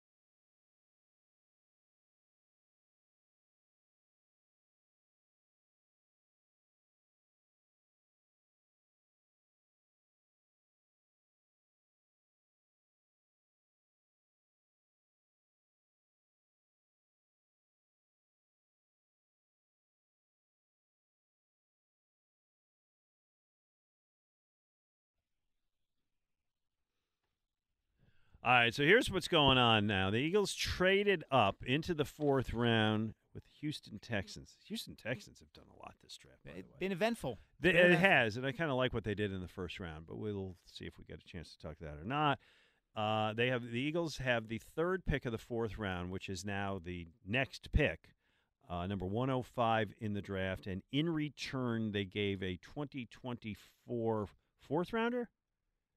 Third rounder. Third rounder. Okay, I would think so because their third rounder and Houston's fourth rounder are going to be about the same pick. So figure the Eagles do well next year. They gave like pick 90 next year or so for pick 105 this year. It is the next pickup. All right, Mike Sielski, give me a position that that's, this pick's going to be. Defensive end, I think, is one to look at. Okay. Uh, they are apparently high on a Northwestern defensive end named, and I'm gonna I'm gonna apologize. Try not to butcher this pronunciation, uh, but his name is Adetomiwa Adebawore. Oh gosh. Yeah. See, uh, the fact that they've taken Carter, Smith, Brown, Steen, th- these are names that I can spell without consulting anything. I I like the trend of taking guys I don't need spell check. I, I just I, I want to apologize to our listeners because I didn't watch enough Northwestern football this past fall to know how to correctly pronounce this kid's name. He is six foot two, two hundred eighty pound defensive end. Uh, he's from uh, Kansas City originally, so he may get a huge ovation when if and when the Eagles pick him. Uh, but that's apparently someone that they're taking a good long look at. really Okay. Uh, well, we'll we'll see. I I think they're going to go the cornerback. It's funny they just put up the best available players, and the kid from Northwestern that you said is listed, if you trust Mel Kiper, as the number one best available player, and the kid Ringo, the cornerback from Georgia, is listed as the second best. I wouldn't mind a running back. I wouldn't mind a running back either. Uh, they're going to need to take one, but again, that's a position like we talked about. You can get in the sixth, All seventh right, round. so here you go. Somebody's coming up to the podium. I do not. It is a woman. Let's uh, let's go there. Officer Don Aponte. With the 105th pick in the 2023 NFL Draft, the Philadelphia Eagles select Kelee Ringo, defensive back, Georgia. Really going to personally. Well, Mike Sielski, I win another stupid football bet. What do we bet on that? a new car? And there I was sweating the pronunciation of the Northwestern defensive end, and they didn't even take him. Come on, guys. This is the greatest thing in the world. They take another kid from Three Georgia. kids from Georgia in one draft. Go and two last year. They now have five Georgia players on their defense. Uh, we're looking at the TVs being hugged by all the. There you go. Just play that. Fly Eagles fly right into that, baby. I, am waiting for the text message from my bosses at the Inquirer to announce that we have opened an Athens, Georgia Yeah. bureau of the Inquirer. There you go. It's nice down there this time of year. Yeah. uh, okay, so Kelee Ringo. Do me a favor, Dan Wilson. Look up, and get us a scouting report on Kelee Ringo because you have you'll you'll be quicker at that than we do. It, it sounds like you like Kelee Ringo more than you like Keeley from Ted Lasso. I can't stand Keeley from Ted Lasso. That's true, but I haven't. You you told me that I should be keeping up on. I haven't. You should, yes. I know. I've been kind of busy, but I will. I'll get to it at some point soon. Uh, 66 career tackles, four interceptions, 18 pass breakups. That doesn't really mean a whole lot to me, uh, but it's just they. Whoever, whoever, the Eagles could have saved a lot on their scouting budget because they really need one scout. Just That's go to right. Georgia and hang, rent an apartment. It's amazing, and it shifted over time from Al. I mean, they took an Alabama kid this year, but for a couple of years there, it was DeVonta Smith, it was Landon Dickerson, and now it's Georgia and Kirby Smart's Yeah. program. So, uh, hey, All right. look, they needed a cornerback. They did. They they absolutely needed to get someone in their pipeline with the possibility that he could step in and replace either Darius Slay or James Bradberry at some point next, as early as next season, perhaps. So uh, that's what you look. To me, Glen, that's what you look at in a draft is not necessarily did you get a good player? Is the guy going to work out? Because nobody really knows that. What you look for is are there positions that you needed to address in the long term or the relative short term, and did you address them? And they seem to be doing that. Kid's got tears running down his eyes. That's great. Yeah, but great. Uh, they're surrounded by his family, Scottsdale, Arizona. Dan Wilson, what do we know? Yeah, so he's 6'2", 205 pounds, and just quickly reading about him, this kid is fast. Uh, he was a five-star recruit and a 2020 All-American Bowl participant. He was rated as the best cornerback uh, in his class, and he's quoted, at, or he's described as an unreal athlete. Uh, he competed and dominated track and field as a sprinter. I displayed world-class speed with the best 100 and 200 meter times in the entire state of Arizona. Uh, and he had better times than DK Metcalf in both of those events. Uh, and he's considered an athletically gifted cornerback, rarely beaten in a vertical foot race. So it seems like the Eagles uh, got a speedster on their hands there in the secondary. Like it. Like it a lot. He's only 20. Well, and the thing, really? Yeah. And the thing is, he's not Redshirt have to- sophomore, yeah. Yeah, he's not going to have to play, right? You have Right. two. I mean, he'll whatever be the third, the fourth guy. He's he's maybe a little special teams, Mhm. maybe inactive. Yeah. Right. He may be a redshirt for the Eagles this year. Look, we go through this every year to a certain degree. There are, are obviously going to be guys who any team takes who are going to step in and play right away. We saw that two years ago with DeVonta Smith. He was, boom, immediately the best wide receiver on the roster. Look at last year, though. I mean, there were expectations for Jordan Davis that he would come in and see more snaps and, you know, have to be Right. part of the right, regular part of the rotation with Fletcher Cox and Javon Hargrave in the defensive line, and he gets hurt and he kind of has a redshirt year in a lot of ways. So we don't know what the Eagles are going to get from these guys this year, but that's okay. Like Yeah. they're in a position to be able to draft guys and redshirt them to a Hold certain on. degree. I got I got Robin Delco with an immediate reaction to Kelee Ringo. Rob, what do we know? Yeah. Hey, Glen. Hey, Mike. How you guys doing? Hey, Good Rob. Listen, I was telling I was telling Dan, you got to look at the the Georgia website. They put out a picture of like the Eagles with the G in the middle, like in the in the shape of like the Georgia G, and uh, and they got all the four players. Well, now wait, there was three. Now there's four, right? We took four now, right? With the draft, there's four guys. Well, three this year, five overall. Yeah. Okay. Yeah, five. of They got now. They'll, they'll have to change it. They had the four guys up. The the, the one you know from last year and this year. Now they're going to add to it. I'm sure, and they'll change it. But it's a great, great picture the web their website put out. But um, two things I want to mention real fast. We should be worried about what the Eagles are doing on defense. Dak Prescott, that stiff Daniel Jones that's getting 40, 45 million a year, and whoever the bum is that's going to be in that dumpster fire in Washington.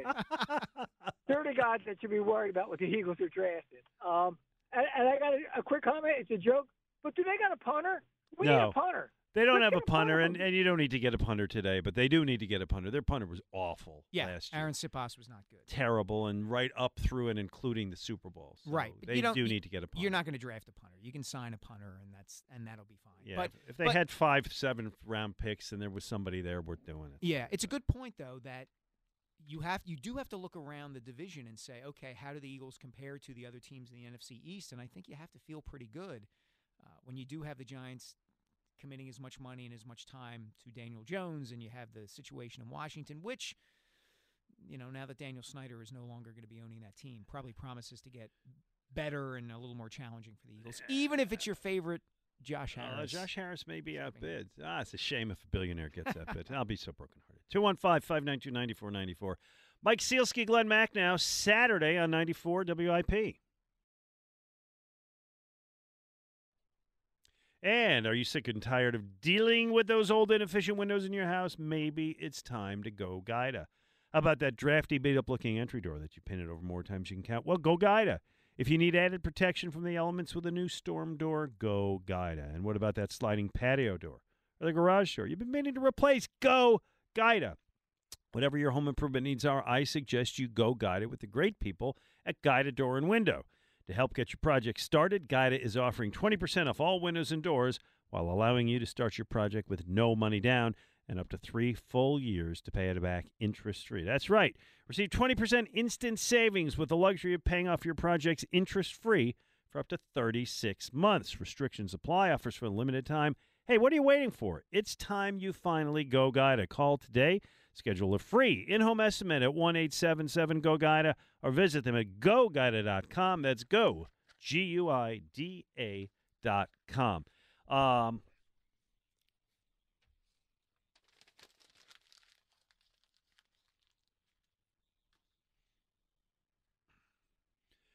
Hey, Mike Sielski, before we get back to the phones and uh, get back to talking about both the uh, Eagles, we got to get the Sixers in here. Uh, what do you got going on the rest of today? I am departing straight from the studio and going to Wayne, Pennsylvania, to Main Point Books. Oh, I know that. It's a good place. Great place. They are That's celebrating. my uh, nape of the neck, as It- they say. It is, and uh, they are celebrating their 10th anniversary, and they're having uh, several local authors come in and sign copies of their books and hang around, and so I'll be there from two to four, signing copies of The Rise, my book about Kobe Bryant. Which, by the way, is a terrific book, and I would not say that if I didn't think so. I was Thanks. I was really impressed by that.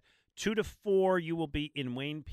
at the, Correct. uh, Main Point- Point, Main Books. Point. Yeah, So good. c- come on by, buy a book. We'll talk about the draft. All right. all and then stuff. after you go to that, if you uh, want, swing by uh, Conshohocken Brewing Company, 739 East Elm Street in Conshohocken. It's our ninth anniversary party. Awesome. Happy birthday. Thank you. The brewery has uh, been around for nine years, so we got all kinds of fun things going there, including a couple of releases today. One is a Mexican stout with lime, which is going to be pretty cool. One of them is a collaboration we did with Asher's Chocolates. It's a uh, chocolate pretzel beer. Oh my gosh.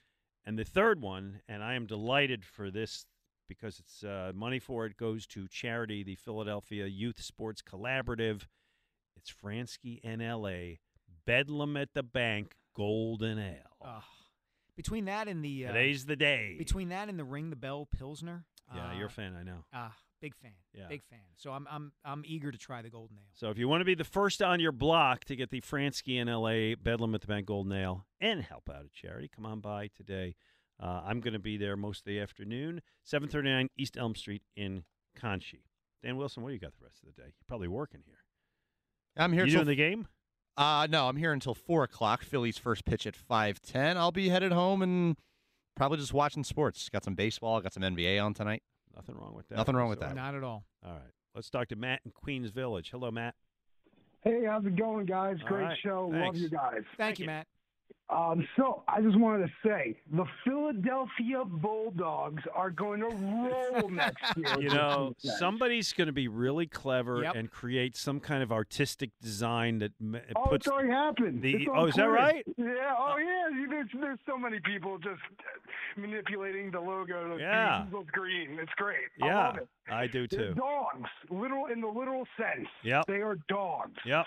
I'm so happy with this draft. I think it's just been such a turn in the past five years. You got, you know, we go from drafting Jalen Reagor, trading up for Jalen Reagor to get some of the two best defensive prospects in this draft. hey, I love your excitement. Go ahead. No, I was just going to say, and I think it, it's funny how much this has turned, Matt. Where, and we mentioned this earlier in the show, the Bijan Robinson issue was at the forefront of everybody's mind, and yet here we are. The Eagles have taken three players from the def- two-time defending national championship defense, and everybody's feeling really good about it. Uh, I mean, there are questions. Don't get don't misunderstand this. There there are questions, and there should be, but uh, I think in general, if you're going to judge a, a draft fairly, you say to yourself, did the team get players at places that they needed to get players? You know, what really helped people cope with the Bijan disappointment. What? He was taken before they got the chance. Yeah, yeah. If They didn't if- pass him up. Right. If it had been pick ten and they had passed him up, wow. Here's here's an interesting. I'll ask you. Ooh. Psycholo- psychology of the Philadelphia sports. fan. Okay. If he had been there at pick ten, and Jalen Carter had been there at pick ten, wow. and the Eagles picked Jalen Carter, or pick nine, you know, Mhm. trade up, Mhm. would the fan base be placated because hey, they got Jalen Carter, the best defensive player rankings of anybody in the draft, or it's like, yeah, but we, we wanted Bijan. I think maybe maybe I'm reading this too deeply. I think there would have been a segment of the fan base that would have looked at taking Jalen Carter over Bijan Robinson and said, "Why would we take that risk on that kid who had issues?" All the people that you and I are hearing from saying, "There's no problem with Jalen Carter." you know, what are you worried about? The Eagles right. will handle this. How this. dare you even bring that up? Right. There's a lot of how dare you even bring that up. Exactly. Would would turn around and say, "Why would you take this kid with all this risk when Bijan Robinson is a star and you could run the ball with him?" Uh, let me ask you a uh, an ethics journalism ethics question. Okay. Because you're the guy who actually practices journalistic ethics. Try to. I used to do that. Yeah. Okay. Uh, there was a decent amount of blowback on social media from a segment of the fan base that was upset and thought it was disrespectful for people to ask Jalen Carter about his legal problems and perceived character issues on draft night or bring it up in questioning to Howie Roseman and Jeff Lurie. Uh, your thoughts? My thoughts Because are you engaged with these people. Yeah, I do a little bit. I Don't- do a little. I'm trying to that. fight the good fight, and I'm tilting at no, you're windmills not- and you're all not that gonna win that fight. I know, I know. Look, you have to ask the question. You have to. And uh, I put this out on social media, and I believe it. I, I don't work for the Eagles. I cover the Eagles, and that means asking questions that I think people want answered. It means raising issues sometimes that are uncomfortable. And when you draft a player who has been involved in a drag racing incident that led to the deaths of two people, you have an obligation to ask about that. You just do. Now, it doesn't mean that Jalen Carter is necessarily a terrible human being. It doesn't mean anything about what kind of player or person he might yet develop into over time, but it does mean you have to ask the question. Mhm. And that's the way I came up in the business. And I understand why Eagles fans may not like that, but comes with the job. All right. Moving on. The Sixers back in action. You remember the Sixers? They used to play basketball before the. How long have they been off? At least a week. Yeah. Yeah. Since last Saturday. Okay. Yeah. So it is a week, and they will be off nine days because they will be back on Monday. And it's a good thing in the sense that Joel Embiid has the opportunity to get healthy. We Mhm. hope. We haven't gotten still no information. Nope. Okay. uh, and James Harden had some opportunity to enjoy and relax and go to Vegas. Went to Las Vegas, ended up on TMZ. All right, which some people are very upset about. I think you and I are not. I'll let you express that one. No, this is what you signed up for when you traded for James Harden. Everybody knows that he has a robust social life. And That's a nice way to put it. he had a few days off in between these games. And for someone who is a high profile, multi million dollar earning professional athlete, going to Las Vegas for a couple of days is the functional equivalent of what I'm going to do with my family tomorrow, which is hop on New Jersey Transit and go up to New York for the day. So, do am I surprised by this? No. Do I think that this is something people ought to be concerned about?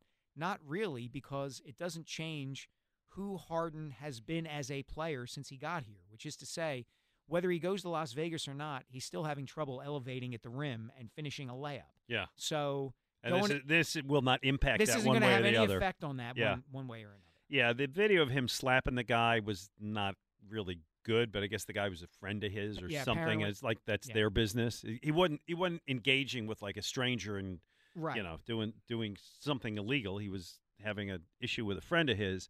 Uh, and yeah, I, to me, if he went to kind of off your point, if he went to Vegas or Atlantic City, to me, I I don't have the opportunity. He does. Whatever, do Yeah. it. Just I- play well. That's all I care. I, I think this gets to something about Philadelphia sports fans that has been true over time, Glen, which is that they want their athletes to care as much as they, the fans, do. oh yeah. And in their minds, some of their minds, not all of them, James Harden should be like a monk between the end of the Nets series and the beginning of the six As Celtics you series. said, that's not the guy you traded for. Right. it's not the guy you got. And so I think they naturally see a, a player like James Harden enjoying himself between playoff series and say, why isn't he getting in shape to play the Celtics? We might not have Joel Embiid. The Celtics defend Tyrese Maxey better than most teams. We need James to be at his best, and he's going in, off to Las Vegas. All right, let's make the pick for that series. Sixers against the Celtics. Uh, during the season, the Celtics won the first three times they played. The Sixers managed to win the fourth. Of course, the Celtics didn't play a whole bunch of guys in that game. Um, so the Sixers have a tough time. By the way, they have played. I, I feel like they played every year. 2018, Sixers knocked uh, the Celtics. Excuse me, knocked the Sixers Mhm. out. Was that four to one? I think. Yep, five games. And then they played two years later at Disney World in the bubble, Right. which was, you know, Ben Simmons' first disappearance. Right. He wasn't. He didn't play. Yeah, He didn't play. So Okay, so now it's three years later, and you still have the main guys on the team. It's still Joel Embiid, uh, it's still uh, Tobias Harris for Boston. It's still Jayson Tatum and Jaylen Brown and Marcus Smart. Uh, Al Horford has switched teams, Yes. a couple times in the interim, and here and Tyrese Maxey, of course, and Harden for the Sixers. Lay out the official prediction. Well, you mentioned that the one time the Sixers beat the Celtics this season, the Celtics had a couple of guys, a couple of key players who didn't play. You also left out the fact that to beat that shorthanded Celtics team that night, the Sixers needed Joel Embiid to score 52 Yeah. points and pull down 13 rebounds He and was- have maybe his best game of the season. He was great. And he has a knee injury Yeah. that has his status in doubt. So God, here we are again. I, I'm sorry, but I'm not particularly optimistic about their chances. I think it's going to take James Harden and Tyrese Maxey playing at a level uh, beyond even what Maxey played at against the Nets in the first round. And he was really good for most of that series. The problem is the Celtics have players on the perimeter who give the Sixers perimeter guys trouble, uh, and it's not a good matchup. I take the Celtics in six. Yeah. I'll take the Celtics in seven because I don't want the Sixers to lose on their home court. Mhm. Uh, so I'll say that the Sixers, down three to two, managed to scrounge out a win Okay. on the home court. In next, I don't know, it, it- game six is probably th- four weeks from now, but Mhm. however long the pace of this thing is. And then they go back to Boston, and, then we all get excited because the Sixers have the chance to win it, and then the Celtics crush your heart in game seven, which is what the Celtics usually do. the, the I don't know if it's fitting or ironic, Glenn, but think back for a second. The Sixers had a seven game series in the second round against the Celtics in 2012. Yeah. when the Celtics Remember that. were were kind of at the end of their run with Garnett and Yep. Pierce and Yep. Ray Allen. Fright night. Yeah, and the Sixers took them to seven games, and in the aftermath of that, the organization said, "You know what? We're just not good enough." Yeah, that was it. And they took a run at Andrew Bynum, and it didn't work. And then they broke it all down and started the process. And here we are, 11 years later. Yeah. And if they don't win this series, and I don't think they will, they're going to have some hard decisions to make in this offseason about who comes back and where they take the, the organization and what the roster looks like and all of that stuff. Sounds like what you're saying, without using the words, is that Mike Sielski, process believer, is ready to declare the process null and void. I think the process was null and void the instant Sam Hinkie left.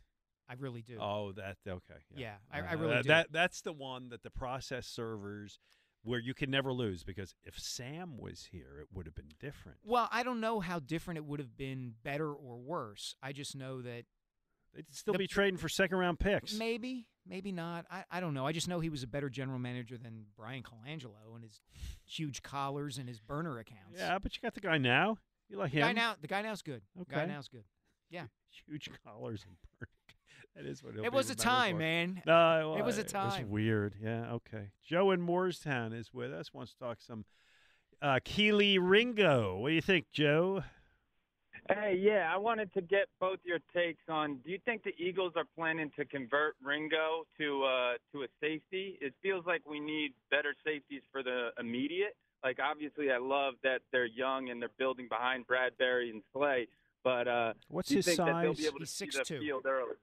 He's 6'2", Joe, but he's also 20 years old. And, you know, I don't know that the Eagles I know in general, but I and I certainly don't think for this draft they're necessarily looking to draft someone to plug in and play safety out of this draft right away. Now it's possible because Ringo has the size to do it that down the road maybe they could play him at safety. He's young. He doesn't turn 21 until June. So there's the possibility for growth. But to say that they're picking him and maybe they can play him at safety this season, I would that would surprise me. I think that, would, yeah, this one goes slow. Um, by the way, one thing with the Sixers Celtics, of course, the Milwaukee Bucks lost. Yeah. Yeah. In a shocker. And so it does make the road to the NBA Finals a little bit easier. I guess, who's going to win the next round over there? The Knicks? Knicks gonna Heat. Knicks yeah. Heat. You, You know what? ag- I'm not betting against Jimmy You gonna- Butler. gonna bet against, Nah, uh, never bet against Jimmy Butler, man. Jimmy Coffee? You're going to bet against he's him? he's a mon- man. I wish he'd stayed. the the gap between the player that he is in the regular season, Yeah. and the player he is in the postseason Yeah. is so wide get him and for so that. amazing. Yeah. it's it's really hard to imagine. He- Yep. He, puts the lie to all the analytical arguments that a guy is just who he is, no matter when he plays or what the circumstances are. That guy takes his game to an entirely new level once the spring rolls around. All right. So the. That's- There you go. I'm- and he I- lets I'm everyone with know him. it. Yeah. Okay. That, S- Tobias is a good player, though. He's fine. He's Jimmy Butler's Jimmy Butler. So um, there was obviously surprise disappointment when Milwaukee loses, and uh, post game newser Giannis Antetokounmpo is Mhm. asked the question. Do we have the okay? uh, you Set up the question because I don't think we have the whole thing. Yeah, so uh, a writer who covers the Milwaukee Bucks regularly for The Athletic, I believe, asked Giannis, You lost in five games to the Miami Heat, who were a play in team. Is this season a failure? Do you consider this season a failure? And apparently, this, this writer had asked Giannis a similar question the year before, and this is how Giannis answered it. Um, Michael Jordan played 15 years, won six championship. The other nine years was a failure. That's what you're telling me. No, I'm asking you a question. Yes or no? Okay, exactly. So why are you asking me that question? It's a wrong question. There's no failure in sports. You know, there's good days, bad days. Some days, some days you are able to uh, be successful. Some days you're not. Some days it's your turn. Some days it's not your turn. And that's what sports is about. You don't always win. Some other other people's gonna win. And this year, somebody else is gonna win. Simple as that. We're gonna come back next year, try to be better, try to build good habits, try to um, play better, not have a 10 day stretch with uh, playing bad basketball. You know, and hopefully we can win a championship. I don't know. What do you think? I think that is the kind of mini speech that I would happily play to my 11 year old and 8 year old sons. Oh. To give them a lesson about how to handle adversity. Oh, so you support. Well, let me finish. I think it is the wrong thing for a major professional athlete to say that there is no failure in sports. There is failure in sports, especially at that level. And one of the challenges of competing is learning how to handle that failure and learning how to overcome it.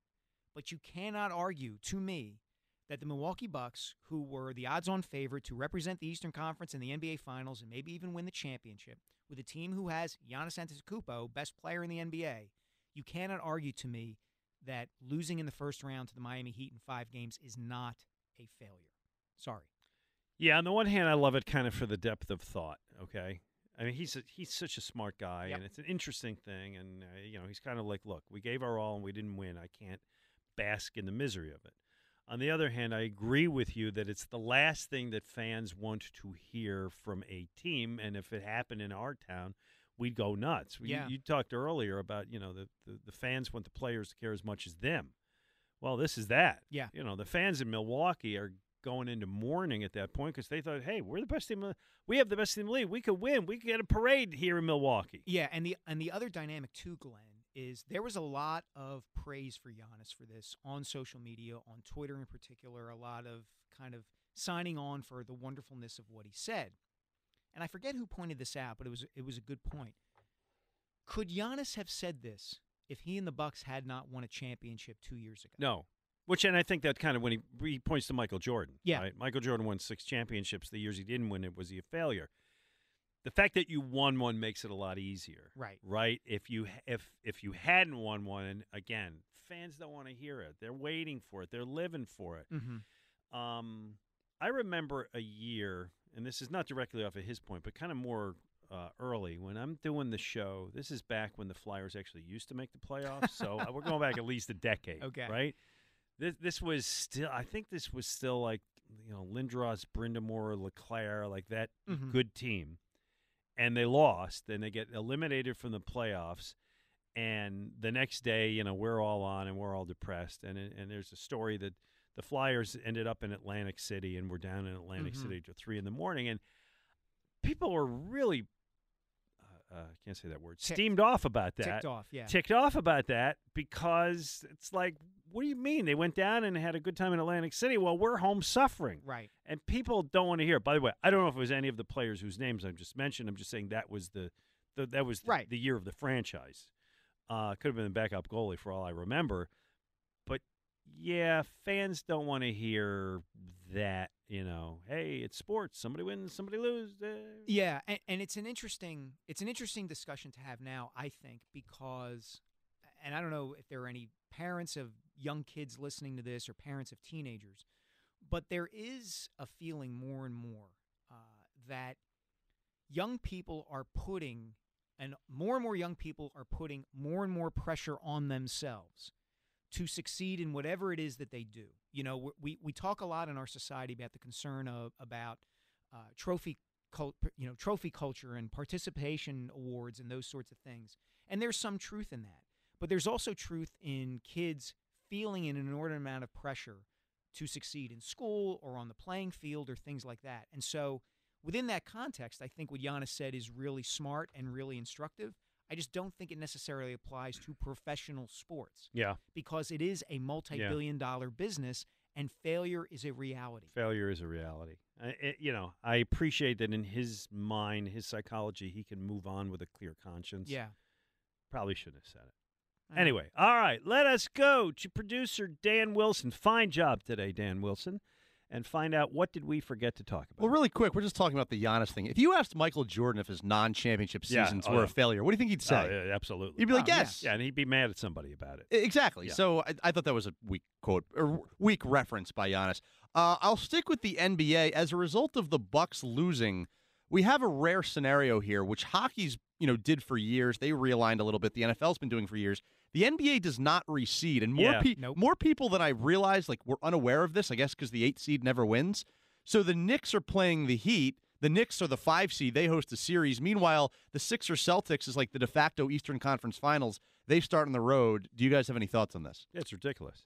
It, it, it's really bad. It, hockey reseeds, football reseeds. Mm-hmm. You reseed. The best team plays the worst every round with survivors. I have no. You have any idea why the NBA doesn't? No, I don't have any idea why. And we are potentially looking at uh, the New York Knicks in the Eastern Conference Finals, which would make uh, New York sports fans and media members, many of whom I love and are friends with, completely insufferable because the Knicks are incredibly popular in New York, the second most popular team to the Yankees. And people up there treat that franchise like it actually has a history of being good, when in fact, Been a uh, long like, time. It's been a long, long time.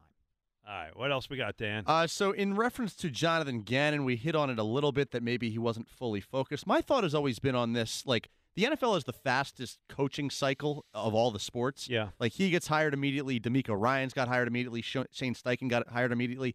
Whether or not there's tampering that goes on, can anyone really be fully focused on their final day of one job if they're about to get the biggest promotion of their life? No. Like, is it even possible? I imagine it's not, and this certainly made it worse. But yeah, I, there's really I don't know the good solution for it because this teams fire their coaches, and then you have the playoffs, and teams want to start on the next cycle. So there's really no good answer. No, I, I don't know what teams do. Uh, I just know that in a situation like that one, if Jonathan Gannon is distracted in any way, it might be understandable in the co- broader context of the process. Eagles fans aren't going to understand it. No, of course not. And the Eagles had two coordinators who, by the way, were like that. But Gannon's kind of been uh, the one of the microscope recently. The third one, Phillies win uh, 3 1 down in Houston last night. Aaron Nola pitches eight innings, the deepest any Philly starter has gone this season. Uh, but Nick Castellanos made maybe the play of the season thus far. And Nola delivers. And the pitch is hit in the air to right. It's deep. Castellanos back at the track. He leaps at the wall and he caught it. Did he get it? He got it. Castellanos takes the ball out of his glove finally. He leapt at the wall. He stole a home run and then he sat down on the warning track. And now races off with a big smile on his face as he keeps the game tied. What a catch by Castellanos. Nice job by Scott Franzke because Castellanos really hit it. I don't know about you guys, but I knew the Phillies were getting a Gold Glove caliber right fielder when they signed Nick Castellanos to five years and $100 million. He didn't even know he was playing right field. Listen, he made the play of the year last year against Houston, and now he's made the play of the year this year. He did a really good job because I guess he was angry at Houston fans or the mascot. So, yeah, really quick, I have the quote from a, a Matt Gelb story post game. He said, We just had the mascot stick their World Series ring and our face on the Jumbotron. Uh, I don't know about anybody else, but I pay attention. I p- pay attention to that kind of stuff. So uh, Castellanos was infuriated by going down to Houston, had something to prove, pulls a home run back, uh, and again the play of the season. But not a ton of people saw it. It was on Apple TV. Yeah, uh, but it was a great play. Quickly, one more. That's all I had. That's all you got. three All things, right. yeah. Uh, Go Birds Radio coming up next. Go Birds, James and Elliot from Parks. Oh, James and Elliot from Parks. That's going to be good stuff. Mike Sielski, uh, tell people one more time about your book signing. Main Point Books, 2 to 4 p.m., Wayne, Pennsylvania. Be there, be square. All right, go get some reading, and then after you get the book, come on over. Actually, this is going on all day up till I think nine o'clock tonight. It is the ninth anniversary party of Conshohocken Brewing Company, which I'm involved with at our place in Conchi, right on the running trail seven or bike trail 739 East Elm Street. And when you come out, you can try all of our new releases, including Be the First on Your Block to get Franzke in L.A., Bedlam at the Bank Golden Ale. Can't wait. Yeah, I, me as well. Dan, nice job. Everybody, uh, I'll talk to you next weekend. I'll talk to you tomorrow with Jody Mack. By the way, Ray Didinger, Brian Baldinger join Jody Mack and I tomorrow right here. We really need new phones. T-Mobile will cover the cost of four amazing new iPhone 15s, and each line is only $25 a month. New iPhone 15s? Only at T-Mobile get four iPhone 15s on us and four lines for 25 bucks per line per month with eligible trade-in when you switch. Minimum of four lines for $25 per line per month with auto pay discount using debit or bank account. $5 more per line without auto pay, plus taxes and fees. Phone fee at 24 monthly bill credits for well qualified customers. Contact us before canceling account to continue bill credits or credit stop and balance on required finance agreement due. $35 per line connection charge applies. Ctmobile.com. We get it. Attention spans just aren't what they used to be heads in social media and eyes on Netflix. But what do people do with their ears? Well, for one, they're listening to audio. Americans spend 4.4 hours with audio every day. Oh, and you want the proof? Well, you just sat through this ad that's now approaching 30 seconds. What could you say to a potential customer in 30 seconds? Let Audacy put together a media plan tailor made for your unique marketing needs. Advertise with Audacy. Visit ads.audacy.com.